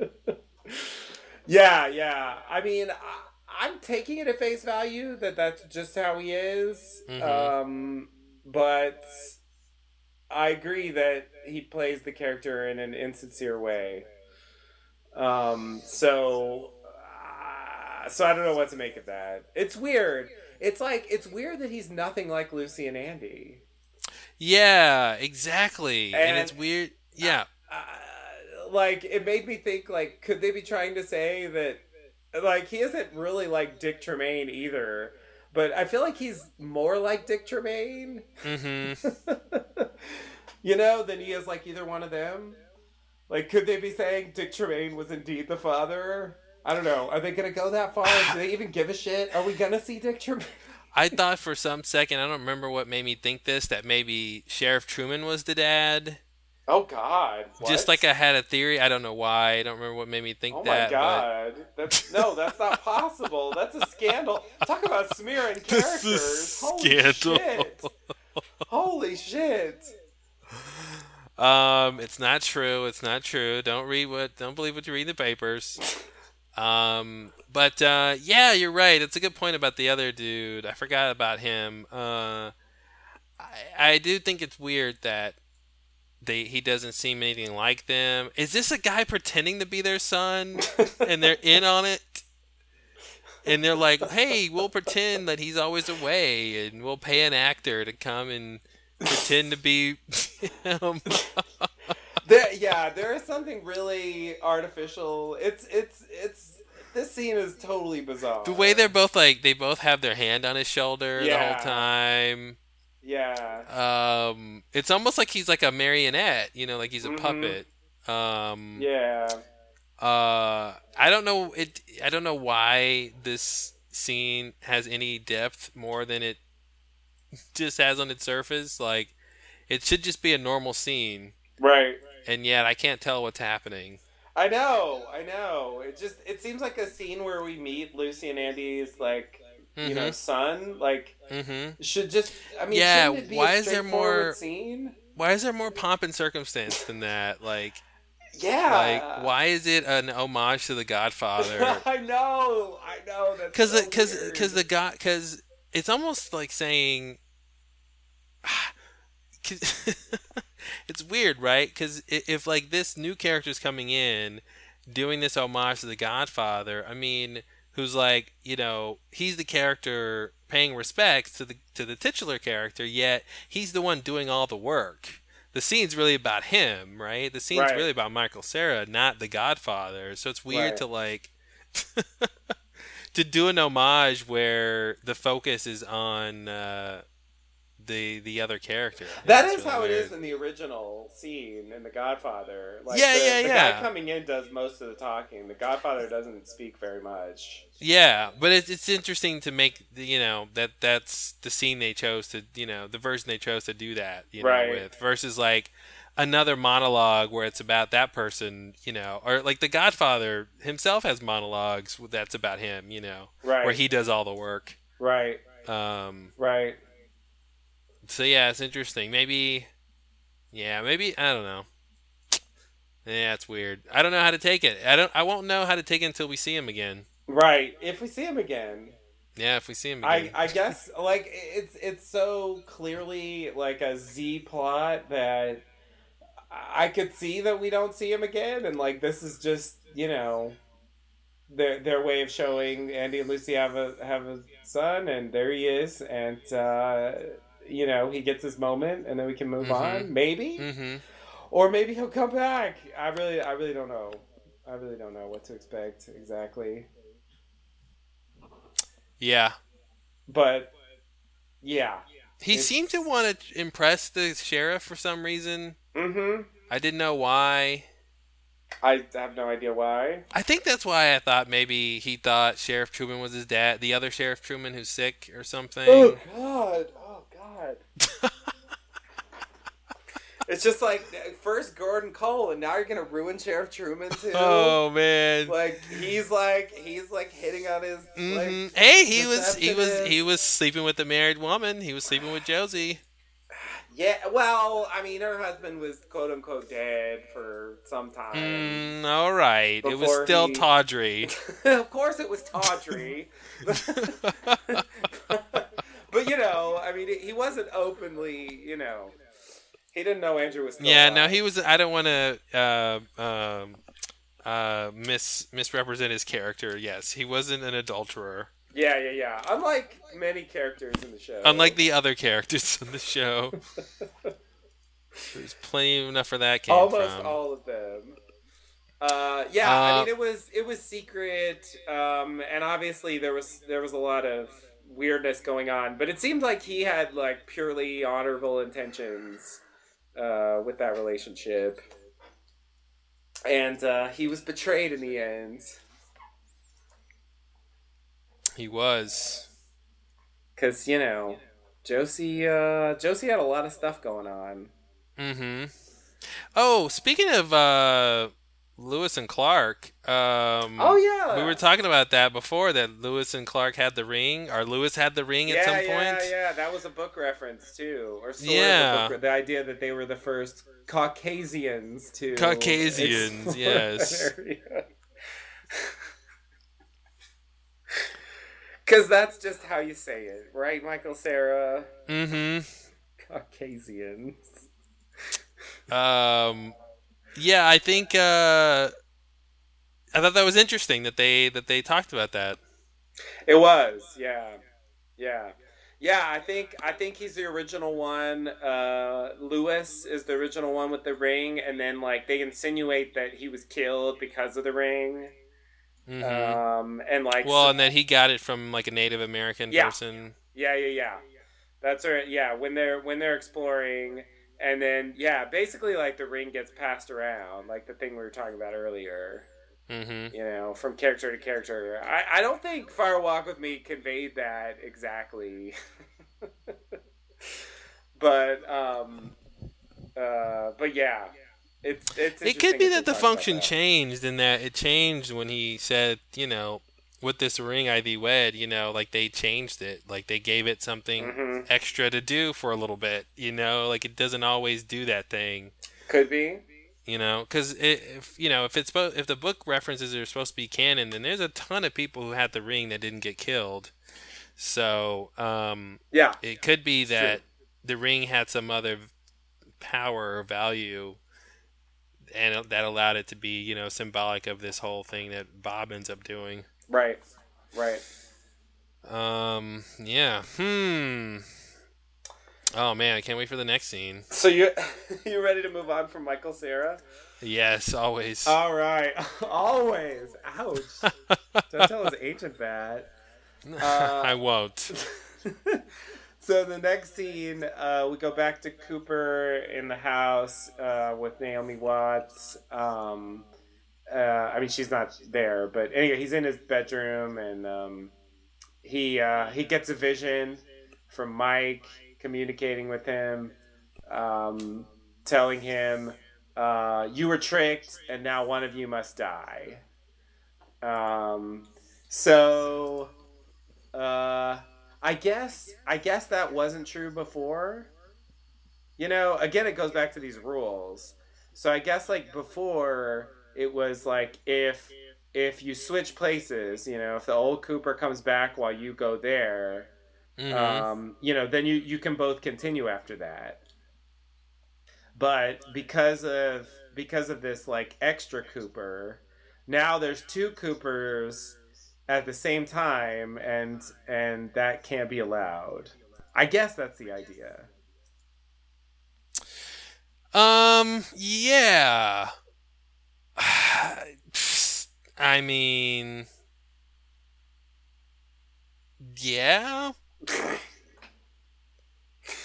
It's weird. I don't know why I think anything's changed. I mean, like Dougie's gone. Like, so why has the situation really changed? Aren't we back to just there being two Coopers and one needs to go back in? And I mean, I guess is it because Cooper's out now that it that you can't fix it by just having evil that's what I going in? But I mean, But he doesn't say. So. He doesn't say one of you have to come back, right? Yeah, He's like one of you have to I have die. to die now. So it's like it's changed, which is which which you know uh, feeds into thinking like the evil Cooper should want to kill the good Cooper. Yeah. Well, that will certainly create conflict for our two main characters. Indeed. um, they have to kill each other. Um, what's that fight gonna look like? Jeez. I don't know. Uh, so yeah, this whole thing, you were tricked. Um, wow. Wow. And again, another another way we were seeing the the red room get used. Uh, the way Mike communicates, he like uh, sort of finds him through space. Right. and like and and can like communicate through and he doesn't have to like be in the real world he can just like merge the two yeah. um, uh, which I find super interesting. Uh, Oh, now this is bothering me. Who tricked him? that. Well, yeah, that's the question I'm asking. I was just gonna say that. Like, that's the operative question. Is like, who? And is it the same who that Thanks manufactured? for the voice, Mike. You were tricked. Who Mhm. uh, who tricked him? Do you know? Do you have any idea? Like, are is it Evil Cooper? Is it is it is it American Girl? Is it you know what I Mhm. mean? Is it the other woman and her mother? Mhm. Is it? I mean, uh, is it somebody else? mm-hmm. Those are all good questions. Who tricked him? Uh, yeah. Is it the same person who manufactured Dougie? right, right. I mean, who's Is that the trick? I think I think that's the trick. It seems to it seems clear to me that that's the trick. I just don't know who's responsible and and why. Or, but are you sure the trick wasn't like the way he entered the world? Like going through the electrical socket? Like I- maybe that was the trick. Maybe maybe he wasn't supposed to ever, you know, maybe everything from the doppel the tree doppelganger on was the trick. You know, like that wasn't the plan for you to like leave that Oh way. yeah, yeah, yeah. No, that's uh, totally valid. Yeah, yeah, yeah. Throw those, throw, throw in the the arm tree, uh, being part of the trick. Yeah, absolutely, absolutely. Yeah. At what stage did the trick start? I mean, Mhm. I mean, I do feel like I do feel like the Dougie thing is part of the trick, Mhm. but um, but yeah, like who who exactly are we supposed to hold responsible for this? yeah. Not clear. And it doesn't seem like it's Bob. I mean, uh, Evil Cooper, right? I mean, he, from what we've seen, he's not actively doing anything to to thwart Cooper. Well, so what I would And say is concurrently, I mean, if he made Dougie, and if the doppelgangers are all sort of on the same side in some sense, in terms of being with Bob, um, you know, then maybe you know the doppelganger uh, arm tree is you know sending him on this journey. You know what I mean? Maybe that, maybe that, uh, maybe that was part of his plan in some sense, even though he wasn't there himself. say that again. just the idea that the the doppelgangers are Uh-huh. all on the same side like i Mhm. mean we do see uh you know the idea that they're all on bob's side basically yeah, um they're controlled by bob perhaps created by bob so if it's true that evil cooper slash bob like created dougie i think it's also possible that you know the arm tree doppelganger when it sent cooper like it knew that you know Cooper would end up, um, mm, mm-hmm. you know what I mean, going where it, where where he went. You know, like Yeah, it's it's yeah. play it's playing into Evil Cooper's plans. yeah. I yeah, I'm I'm trying to yeah, I don't know. It's tough. It's tough. I'm trying to assume that the doppelgangers well, that evil Cooper doesn't know everything that's happening. Um like he doesn't have some huge big plan like that that in terms of like like Mike and these other beings seem to like ha- you know know this extra information. Like I'm thinking like once he left, he doesn't necessarily have all that information anymore or something like that. You know. Right. Um so I don't know. I feel like somebody else created Dougie, but he's the likely suspect at this point. Um but I eh, yeah, I, I I need like I need to know what the coordinates are, and then I, I think I'll piece together what I really think about this guy. Like, what's he? What's this thing he's trying to get? Um, because I think it'll because you know he had that whole line about you know I don't need anything, I want Right, you know, and all this stuff, and so I'm curious, like, well, what's the thing that he seems to need because he's trying to get it. Right. Um, and if that's like something that like is um uh well, I guess I guess what I'm trying to say is I think that'll tell us like how much, you know, how much he's really planned and what's he really capable of depending on what that information is. right. But um yeah, yeah, I'm you were tricked. I don't know what to do with that. And why won't they tell him more? Like I agree. Yeah, yeah. And the problem is it's not clear he even understands what any of that means. Mm-hmm. Because it's not clear that he understands anything people tell him. It's he just he, he, he could repeat those words later, but it's you know what I mean. It's Yeah. it's, it's it seems like it's sort of lost on him. And and does does does Mike realize? And he that- shows him the yeah, he shows him the gold bead yeah, as if like that's supposed to explain it to him. that's supposed to mean something. Yeah, yeah, You were tricked by this gold bead that was used to make Dougie, I guess. Maybe. Or is what's left of him? Or is what's left of him? Sure. yeah, yeah, yeah. I guess, yeah. Well, it's clearly what's left of him, but like, was it there before? Is that I that know. how you make people? Yeah. You take that and a demon face and mix it. Do you need the ring too? Like, I don't know. Mm-hmm. Uh, if, did that play a role? You know, was it essential that he had the ring? Like, I. Yeah, was he surprised to see the ring? Did he expect it to be gone? Does he care at all? He didn't seem. he didn't seem that concerned about the ring. Mm-hmm. Uh, it's just like, well, I'll put it back now. Eh. I don't know.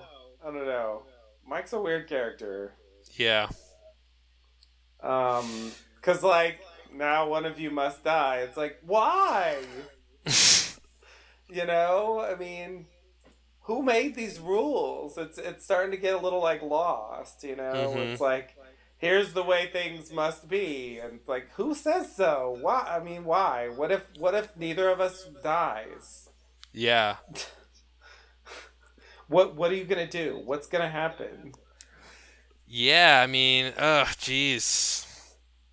Guess we'll find out. I guess. All right, so you ready to go on here? Mm-hmm. Uh, okay, so we go down. Uh, we meet we meet Dougie's son, um, and uh, go down for uh, some breakfast.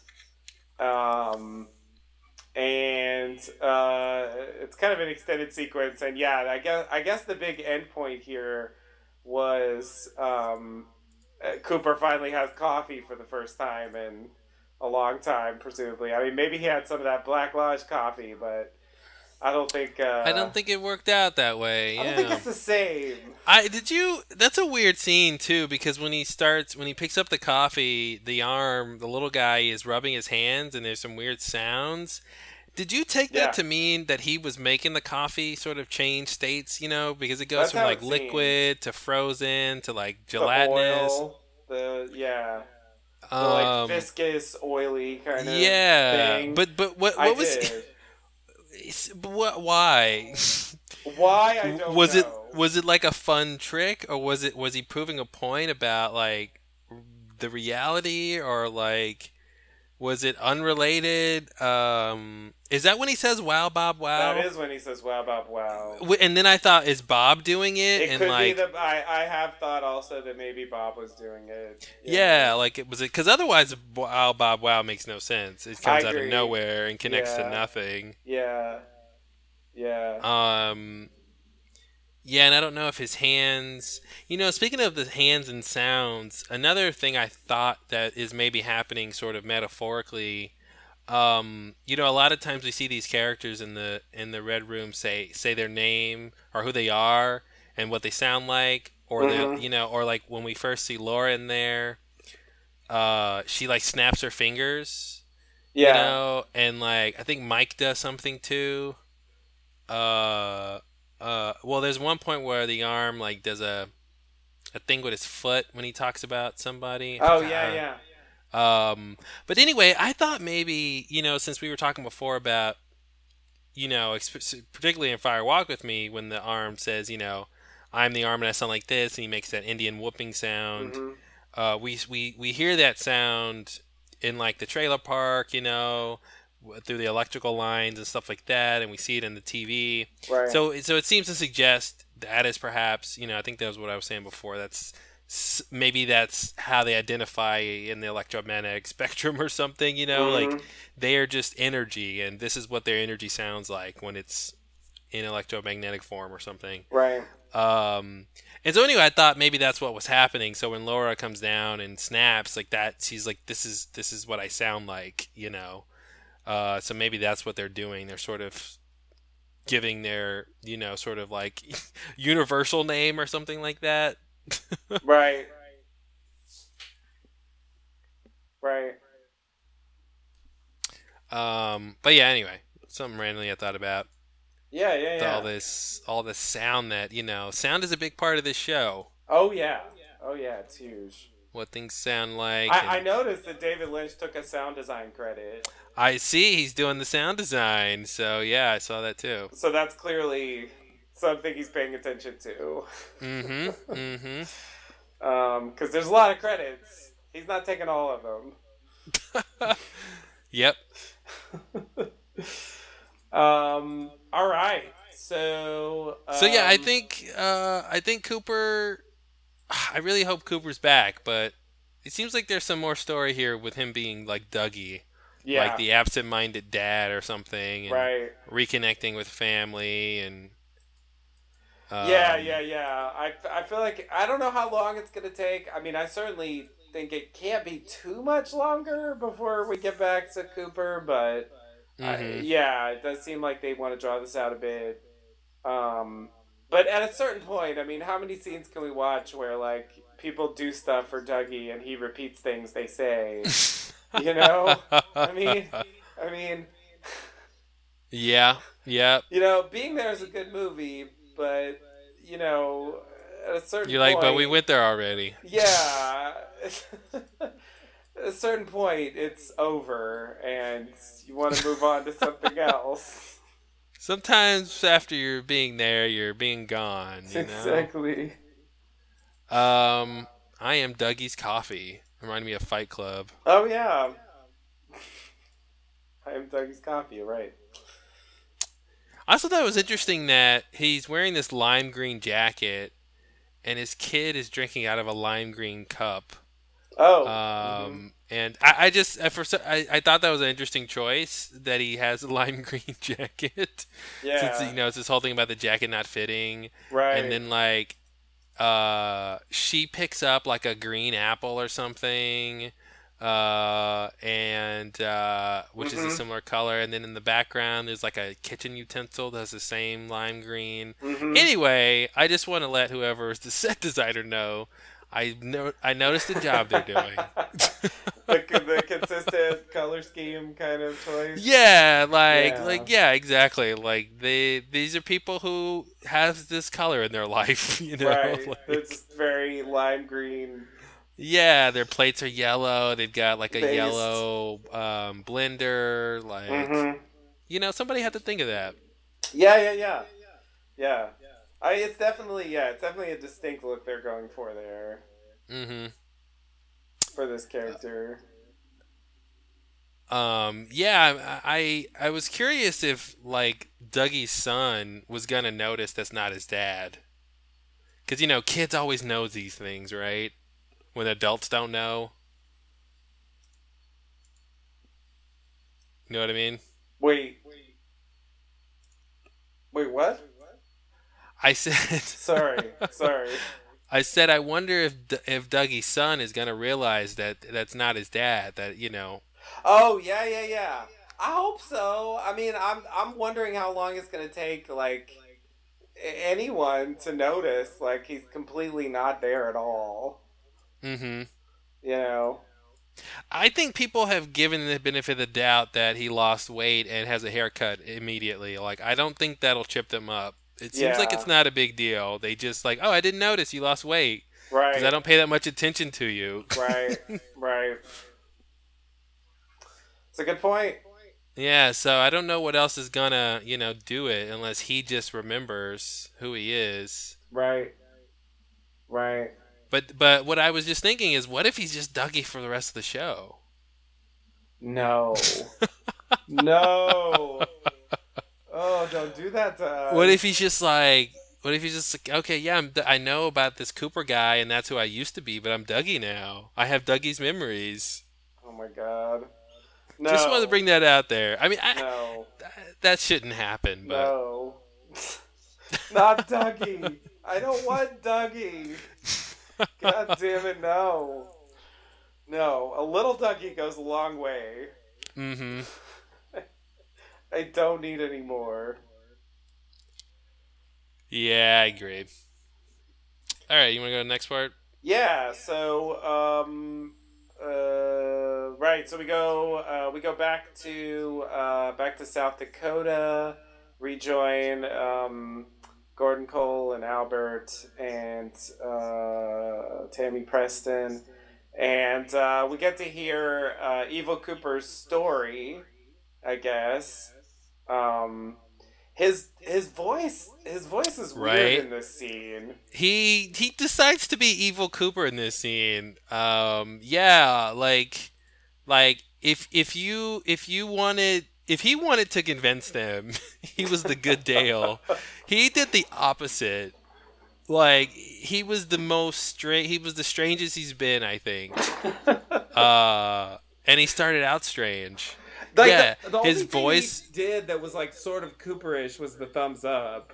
Yeah, yeah, eh, but but like yeah, his mannerism was different. I felt Totally like than he had been before, and like Yeah. his voice was totally different. And It was deep.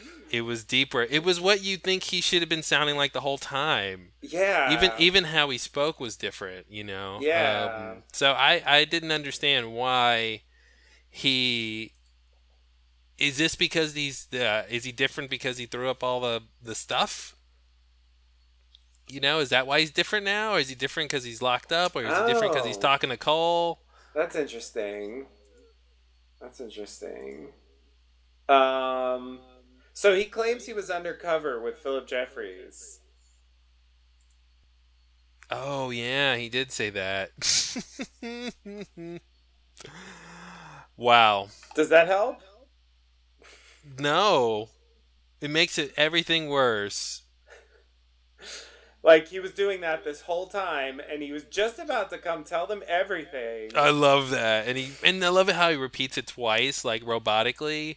He repeats the exact same lie twice. yeah, That was so weird. yeah. And I was just he he, he reminded me of uh Hal from 2001, you know. Oh yeah. Dave, I was going to tell you, Dave.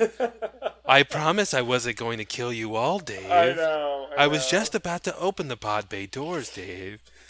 It's like the more you talk, it's getting worse. Uh huh. Yeah. The more you convince me I have nothing to fear, the more I fear. This is creepy. I really Yeah. miss spending time together. That's the line that made me think of uh, Hal for sure. Oh yeah.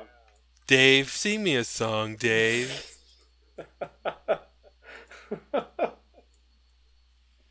Daisy. Oh god. Yikes. Yeah, that gets crazy.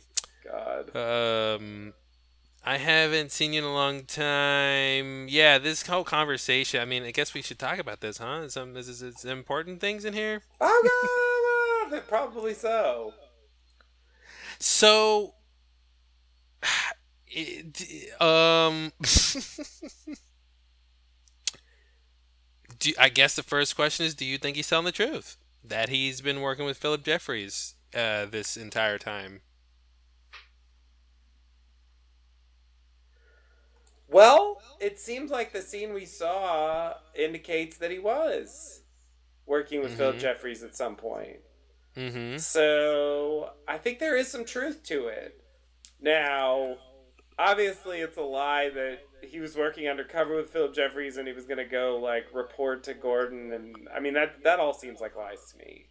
Mm-hmm. But um, but yeah, it seems like it seems like that part um, that part of it's true. Oh, okay. Sorry, I forgot a thing. Can I just mention a quick thing? mention a thing. So I, I guess they got prints off of Evil Cooper. Mm. Is that what happened? Did they? Who said that? How do you know that's true? I don't remember that happening. uh, so there's there's a scene where um, uh, so it's it's uh, it's it's right after it's right after Cooper spits out the coffee. Is that is that when it happens? I think so.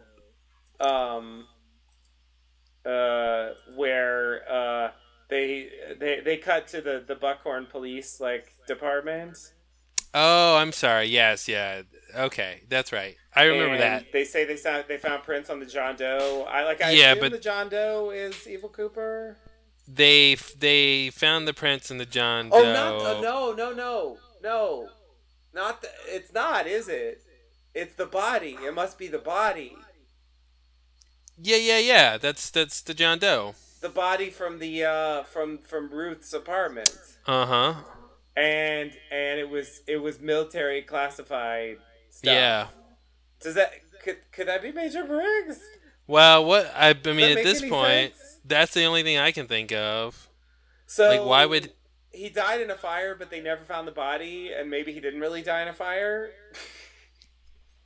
Yeah, Is maybe what he can. Maybe he convinced. Maybe Evil Cooper convinced Briggs of some ma- big plot, and he's like, "Well, you're gonna have to pretend you're dead in order to to come with us to do this thing or something." And so he's been working with Briggs and Jeffries and Cooper, been all working together. Is that what you're saying?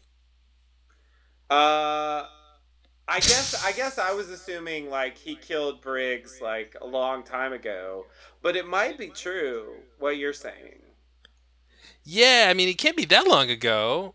If the if the body's just there now and not, you know, Oh, more was the decomposition not sufficient for uh, 25 years? I, I think in 25 years it'd be more skeleton than it Okay. did seem more recent than that. I feel like they would have. I feel like they would have said something like that, like this body that was killed 20 years ago. Yeah, so I think Good point, good point. Yeah, if it is Briggs, I think it was more It's of a recent recent? thing. Yeah, so maybe he was was he working with Evil Cooper unknowingly? Is Evil Cooper the good guy? Like, what's going on? Why would he be the good guy? Well, I, there's no reason except that I just don't. I don't imagine Major Briggs joining the Evil Cooper Club. Well, he doesn't know he's Evil. Cooper. He he doesn't know he's Evil Cooper. Yeah. He just knows he's a Cooper But who then, maybe has a plan. What were they doing? You know. And Well, that sounds like fodder for a Mark Frost book. You're so right. You're so right. Oh That yeah. sounds like something he should write in a book. And I forgot to mention one more thing. Uh, vomits in the lab. Uh, so who knows if they're gonna like give some sciency explanation of the right. Um, then we get that he had cocaine, a giant machine gun, and a dog's leg in the car. Wow. So yeah, the dog's leg had me. Make of that what you will. I don't understand. I mean, I guess you know, gun. You know, maybe that's practical. Cocaine because he's a bad boy. hmm But uh, but yeah, I have no idea why he would have a. So there's a dog out there missing a leg. I guess.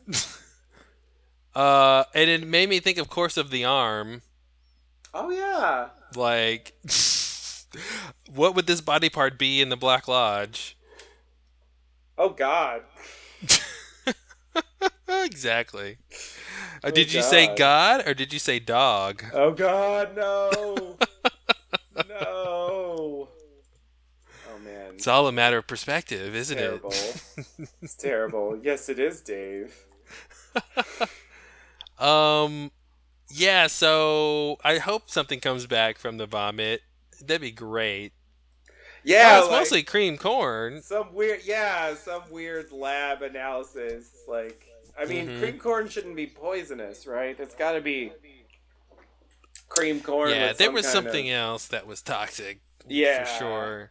it's got to be some kind of extra thing but can they understand it or are they just gonna say like our lab can't determine, you know, X Files Mhm. style. You know, the lab's Well, never seen kinda anything like like, this- this. It's not on the periodic table. Yeah, it's got elements from like space or something. Yeah, Yeah. Yeah, I'll buy that.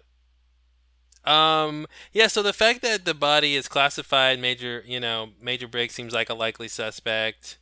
Uh and if and if they do say he was killed recently, if it was actually recent, um then it, it would make that little floating head of his in space a little more reasonable if like he had just died or something. yeah, that's true. You know, and he's like true. floating through It's not just coming out of nowhere. to the afterlife or something. Right, right. Um, Netherworld. so that's uh, yeah, so that's interesting. Um, you know, they do say that also, don't they say all souls go through the Black Lodge? They did, that is said in the series. Yeah. Yeah, so Yeah, you have to pass through there first. Mm-hmm. Which that doesn't seem true to me though. Now, now that the world is so much bigger than the Black Lodge, you know, Right. it seems like that can't be true. yeah, yeah, yeah, yeah.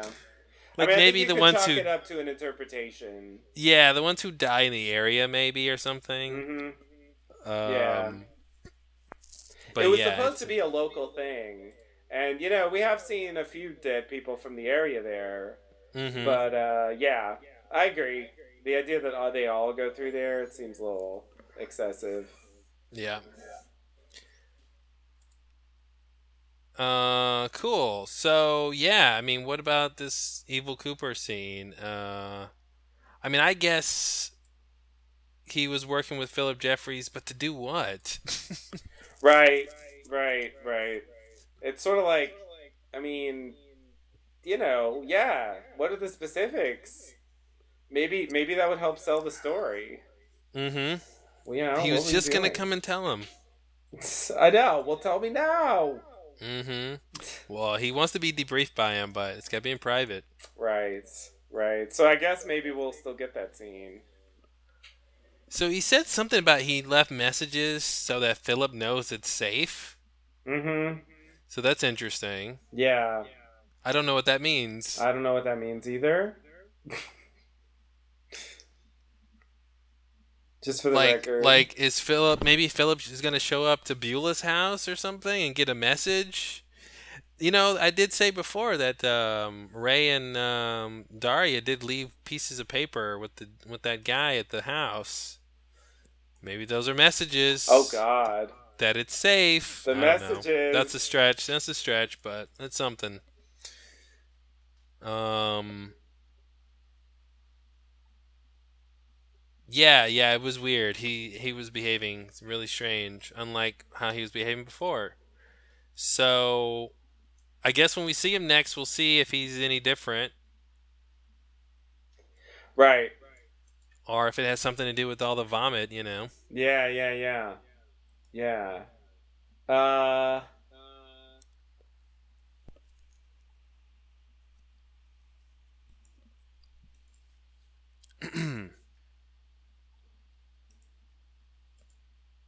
Yeah. Okay, so uh are you ready for the next thing here? I am.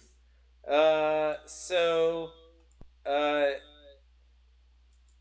there's this thing um sorry so you know uh, they come out of the, the interview with cooper and um, they're clearly like suspicious because like he was being super suspicious mm-hmm. um, and uh, yeah so tammy mentions the, the thing we talked about earlier he wasn't going to philadelphia he was headed west Yep. which i i'm totally baffled by like yeah. Makes no sense to me. Makes no sense to me. Uh, where was he going? I thought I knew. I thought I knew at first, and then I was like, "No, I'm obviously wrong." And then, it, and then they said this, and it's like, well, now I don't know Yeah. what to think. I guess it'll be important. I guess it'll come. It'll they'll clarify why he was heading west. Maybe he needed to get something before he headed east to the prison. Um, that's the only thing I can think. He needed to get something. Right? What did he Yeah. need to get? Yeah. I, I, I don't know. They weren't just like mistaken by like how his car crashed. Oh Right? man, that would be hilarious.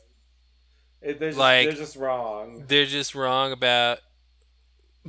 Even though like it's leading them to the right conclusion that he's misleading them. uh huh. It's but it's for the wrong reason. Yeah, I wish there was a way we could tell which direction he was heading. I don't think in any of those um in any of those shots of him driving we really see like highway signs or anything Yeah. That say like what direction um Yeah, it'd be interesting if they're just mistaken or or or where the discrepancy is. Yeah, huh. That's Yeah. weird. Yeah, there's something there. Um uh, hopefully they'll clarify where he was going. Because, Um, you know, it doesn't even get him off the hook, right? Because he could have called, he could have phoned uh, Cole and said, "Hey, I'm on my way. I got something to tell you." Like, if it was a big story, why would he wait, you know, 20 something hours of driving Right. to go tell him? Right. Secure line. Well, but he could still say, hey, I've got something. That's true. I- Are you going to be at your office yeah, yeah, yeah. That's yeah. before I just show up Out of nowhere. Yeah. That's a good point. 25 years later? Yeah. Um, yeah, so you want to talk about the next scene here? There's a yeah, yeah. So I've kind of transitioned to the next scene. Uh, yep. So uh, there's there's a slight suggestion that maybe like Albert is feeling bad after the interview. Mm. I'm not sure if that's a thing or not. Um, like Why do he you had say some that? Kind of, he had some kind of reaction. Um, and why do you say that? Uh, so when the when the three of them are talking outside, uh, Tammy says a few people who have come into contact with him have gotten physically ill, and uh, and then and then she says, uh, "Are you feeling all right, Albert?" Mm-hmm. And he says he's fine, but they did have some shots where it looked like he was being affected in some weird way. Mm-hmm. Mm-hmm. Um, so so that might be a thing. Um, I don't know. He's still projecting the Garmonbozia toxicity. I don't know. I don't know. Yeah, I don't know if There's a little bit left that, over. He didn't quite get it all. I don't know. Uh, I mean, he didn't come in physical ton contact with them, but That's true. yeah, I don't know. Yeah, um, something is up with Albert, though. So I assumed he felt was feeling the gravity of the situation once he saw like, okay, that guy is an Agent Cooper Right. Yeah, yeah, Uh, yeah. could something's really- up here, but um.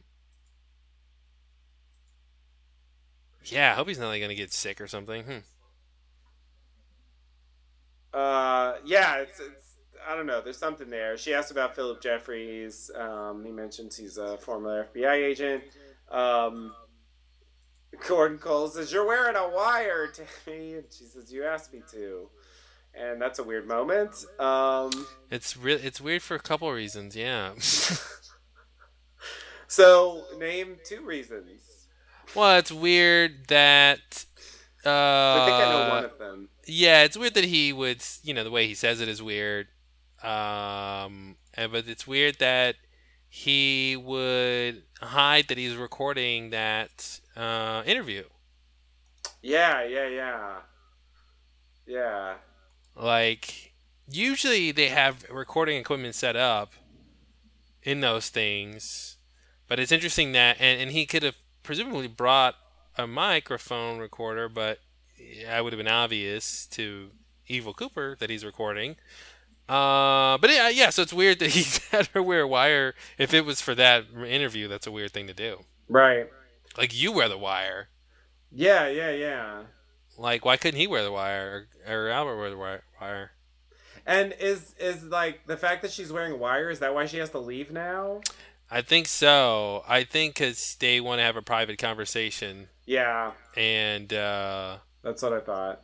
he's also going to turn up his device. Oh I don't yeah, know if yeah, we're so supposed can to speak in a quiet voice. Yeah, so I'm not sure if that's supposed if like that would have interfered with the mic with the oh wire. yeah, right, right. Um, because it looks wireless now. Is it wireless now? It it, it uh, yeah, it's wireless now. Yeah, so It maybe used to have that's the thing. Like like it would have really picked up on her microphone if he turned his thing up too. Right, right. That makes sense. That makes sense. Go wait in the restaurant. So yeah, so then then she goes back inside. We get that little comment that we talked about earlier, Mm-hmm. and then Oh, yeah. So he says, uh, Albert says, I'm feeling better now. hmm So that suggests that he wasn't feeling better before. So yeah. yeah, it does. Yeah. There's something there. yeah. There's something there. Um, so this is where uh, uh, this is where Albert reveals that he he had contact with Philip Jeffries and he gave him some information for Cooper, I guess, though he didn't talk to Cooper. Um, and Gordon Cole's just finding out about this uh, at this point. Um, and uh, the information was who our man was in Colombia. oh, jeez. And then he was killed. Um. So, uh, well, I mean, I guess you know, I guess Philip Jeffries was was down there in South America at some point. Um, but it definitely raises a lot of questions. Um, Well, it, it's it's just a weird situation to start, right? Like Philip Jeffries, who disappeared, right? yeah, Like he was gone for two years, according to the agency. Reappeared for a second, and then disappeared again. And so we're supposed to believe that he calls Albert sometime recently, right? Like, no, didn't he say it was a long time ago? uh, I thought he said it was years ago. I guess He said Philip. Jeffries has been off the radar for years. And then he says this was years ago, Gordon. Yeah, So it's not clear how long ago. I'm but I'm I'm I'm trying to make a distinction between like in the last 10 years or the last, you know, or was it 25 years ago? yeah, yeah, yeah. Like it seems like it was more recent than the original timeline. Uh, yeah, yeah, yeah, yeah. I mean, it was clearly between uh, between the end of the series and now. Yeah. But the yeah, cuz I mean, how long ago it is is would be very interesting to know because um, he says he authorized Philip to give Cooper some information. So, but I guess my point is like Philip is not even part of the FBI, right? So why is he calling Albert to get authorization to give Cooper, who is also not a part of the FBI at this point, presumably because he's gone AWOL, Yeah. Information? Like the whole setup doesn't make any sense to me.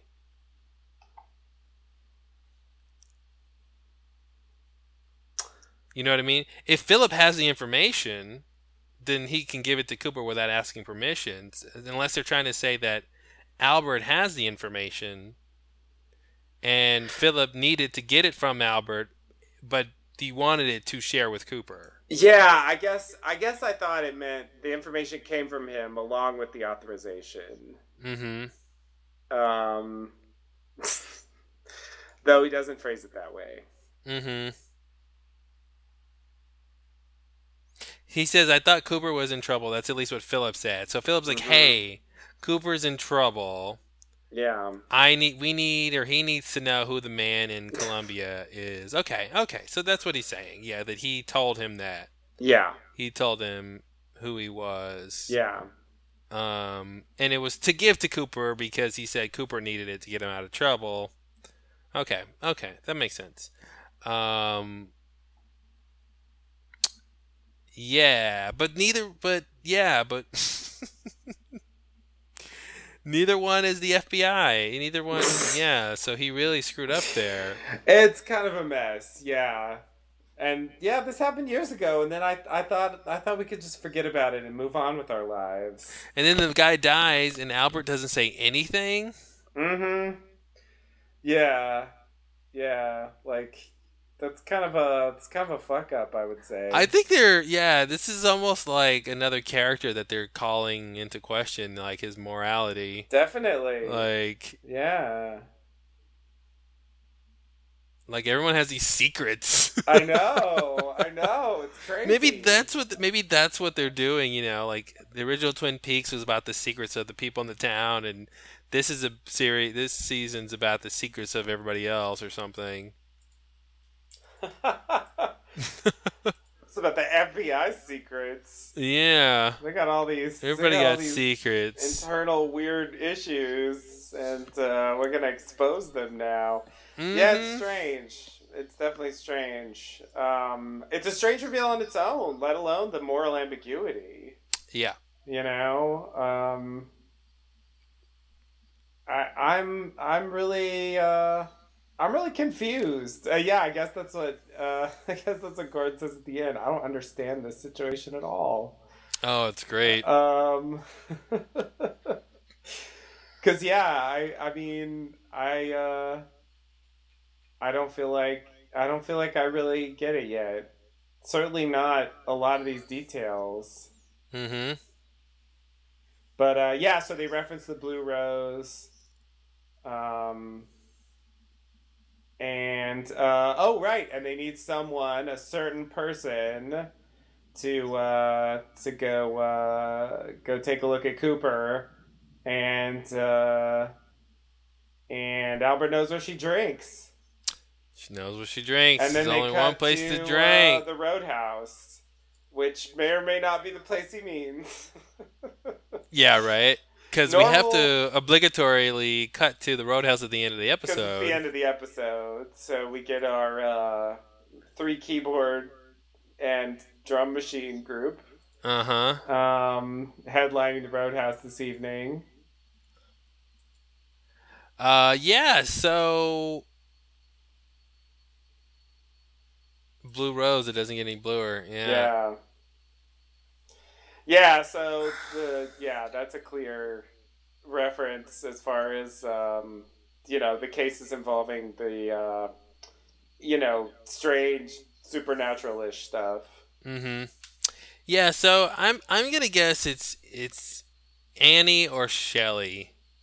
Okay. Those are the only two people who I. I mean, it could be Norma. I don't think it's her. Um, That actress died, right? no, no, she's still alive. Oh, she's still alive. Okay. Yeah, yeah, I'm expecting to see her in the series. Oh, good.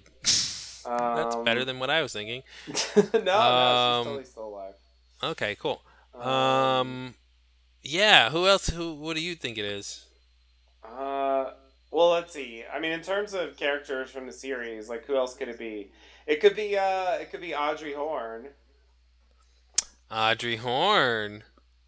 If if she's coming back. Uh, she's she knew Cooper, Mm-hmm. um, so they could go in that direction. Okay. Um, Yeah. Did Did Cole and Albert ever meet uh Annie? uh, I don't think so. Yeah, but they did meet Audrey, right? I Mm, feel like she showed up. I'm not sure about that either. It's possible. It's possible. I mean, she was around more, definitely. But the thing is, like, you know who it is? who is it? It's Diane. Oh God! Oh, I bet God, it's it could totally Diane. Diane. I bet it's Diane. Oh no! Is Di- did Diane like quit her job and become an alcoholic after Cooper disappeared? it's gonna be really sad. Oh man, yeah, it could be. She's not getting any more tapes. She Like, just listens to the old like, tapes. ruin her life. Like, there's no Mhm. more tapes. I don't know what to do with myself. I bet it's Diane. I hope it's Annie, but I bet. Oh man, it'd be so That's cool if actually a it's really Diane. good theory. That's a, actually a really good theory. I feel like it's not Annie just because just because I have my suspicions about Annie, and I, the Diane theory totally totally makes sense. And the fact that they, because I'm like, who is the person they both know knows Cooper very well, yeah, and that's only Diane. definitely. Wow. Yeah, I think After all this time, after With, all this time. yeah, and they're gonna build up a meeting with Diane because we've never seen her Mm-hmm. on screen. And it'll be Laura Dern or or like. Um, It'll be someone significant, mm-hmm. definitely. Yeah, Oh wow, that'll be fun. yeah. That'll be so weird. That'll be so weird. That yeah. Speaking of like fucking up everything from the series, mm-hmm. like here's Diane. What? Mm-hmm. Because Yeah. there is this, uh, there is this uh, missing piece where Cooper supposedly talks to Diane um, in her office, um, but uh, but you don't see her or hear her. Mm-hmm. You know, so it doesn't. You know, it's it's still this weird like maybe Diane is just in his mind. You know, yeah. Diane is his like imaginary friend. Or like it's a code word or something. Or... Yeah, yeah. Like there's there's some kind of weird it's some weird Cooper thing. Mhm. But uh yeah, if they actually meet her then it's all over at that point. Even though like someone sent those those ear pillows, you know. Um, Oh, yeah. So it, it does seem like Diane exists at certain points in the series. Um, but uh, but how did he send the tapes? I mean, how did the tape exchange program work? You know, Mhm. like he had to like mail tapes constantly. Like, what was the deal with that? It's weird. Oh, that'd be great if they were like, if uh, they go, they cut to like the Twin Peaks post office, and they just have a box of old old tapes that they never got mailed, and he's like, oh yeah, the, you know, the address was wrong, and they never got mailed. yeah, yeah, yeah. That would be great. Cooper's lost tapes. And they could go through them and find out something important, maybe. Something. hmm That's what's missing. Cooper's tapes. Maybe that's what's tapes. missing. Cooper's tapes. Wow, Yeah, that's interesting. that's kind of something they could maybe have a record of, but not actually have the tapes. That's true. That's true. Wow, that'd be weird. And they're like, "Where would the tapes be? They're at Mm-hmm. the post office or something?" mm-hmm. Um. All right. Well, this has been a marathon podcast. Fucking a.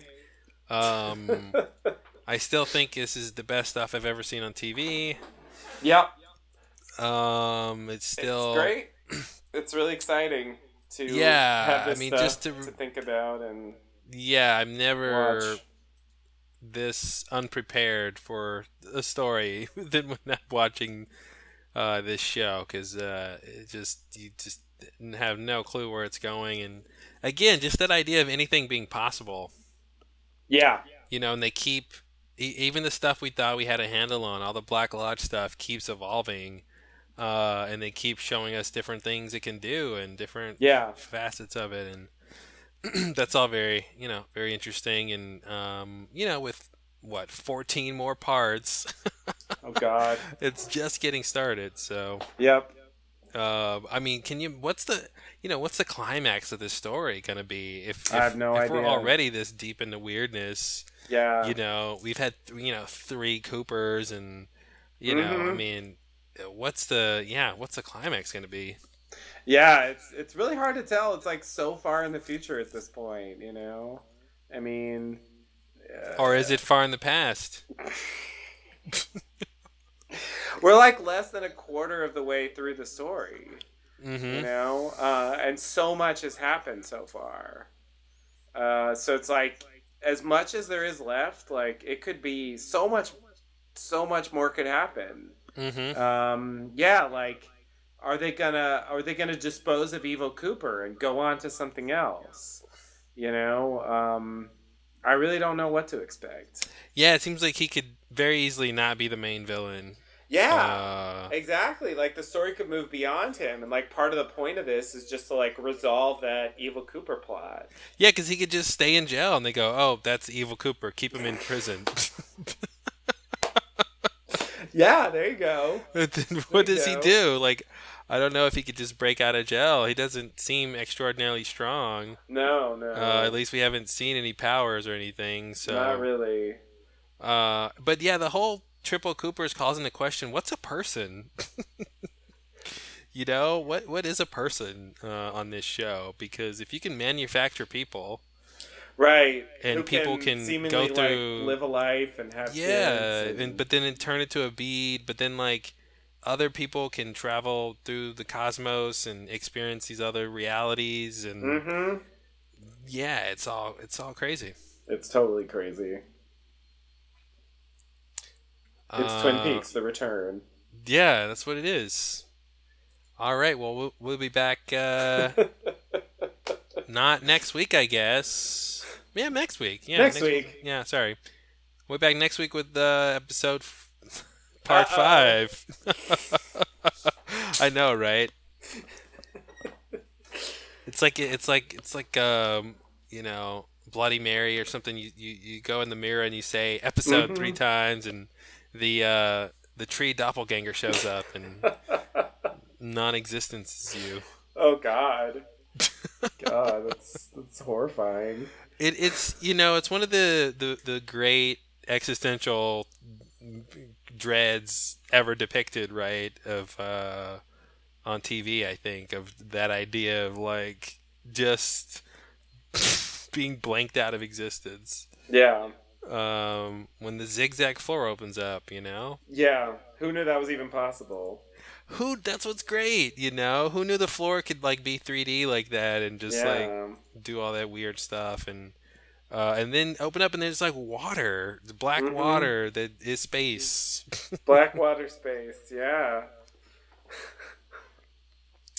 yeah, you gotta love it. You do. Uh, cool. Well, until next time, thanks for listening. All right. Thanks. See you next time.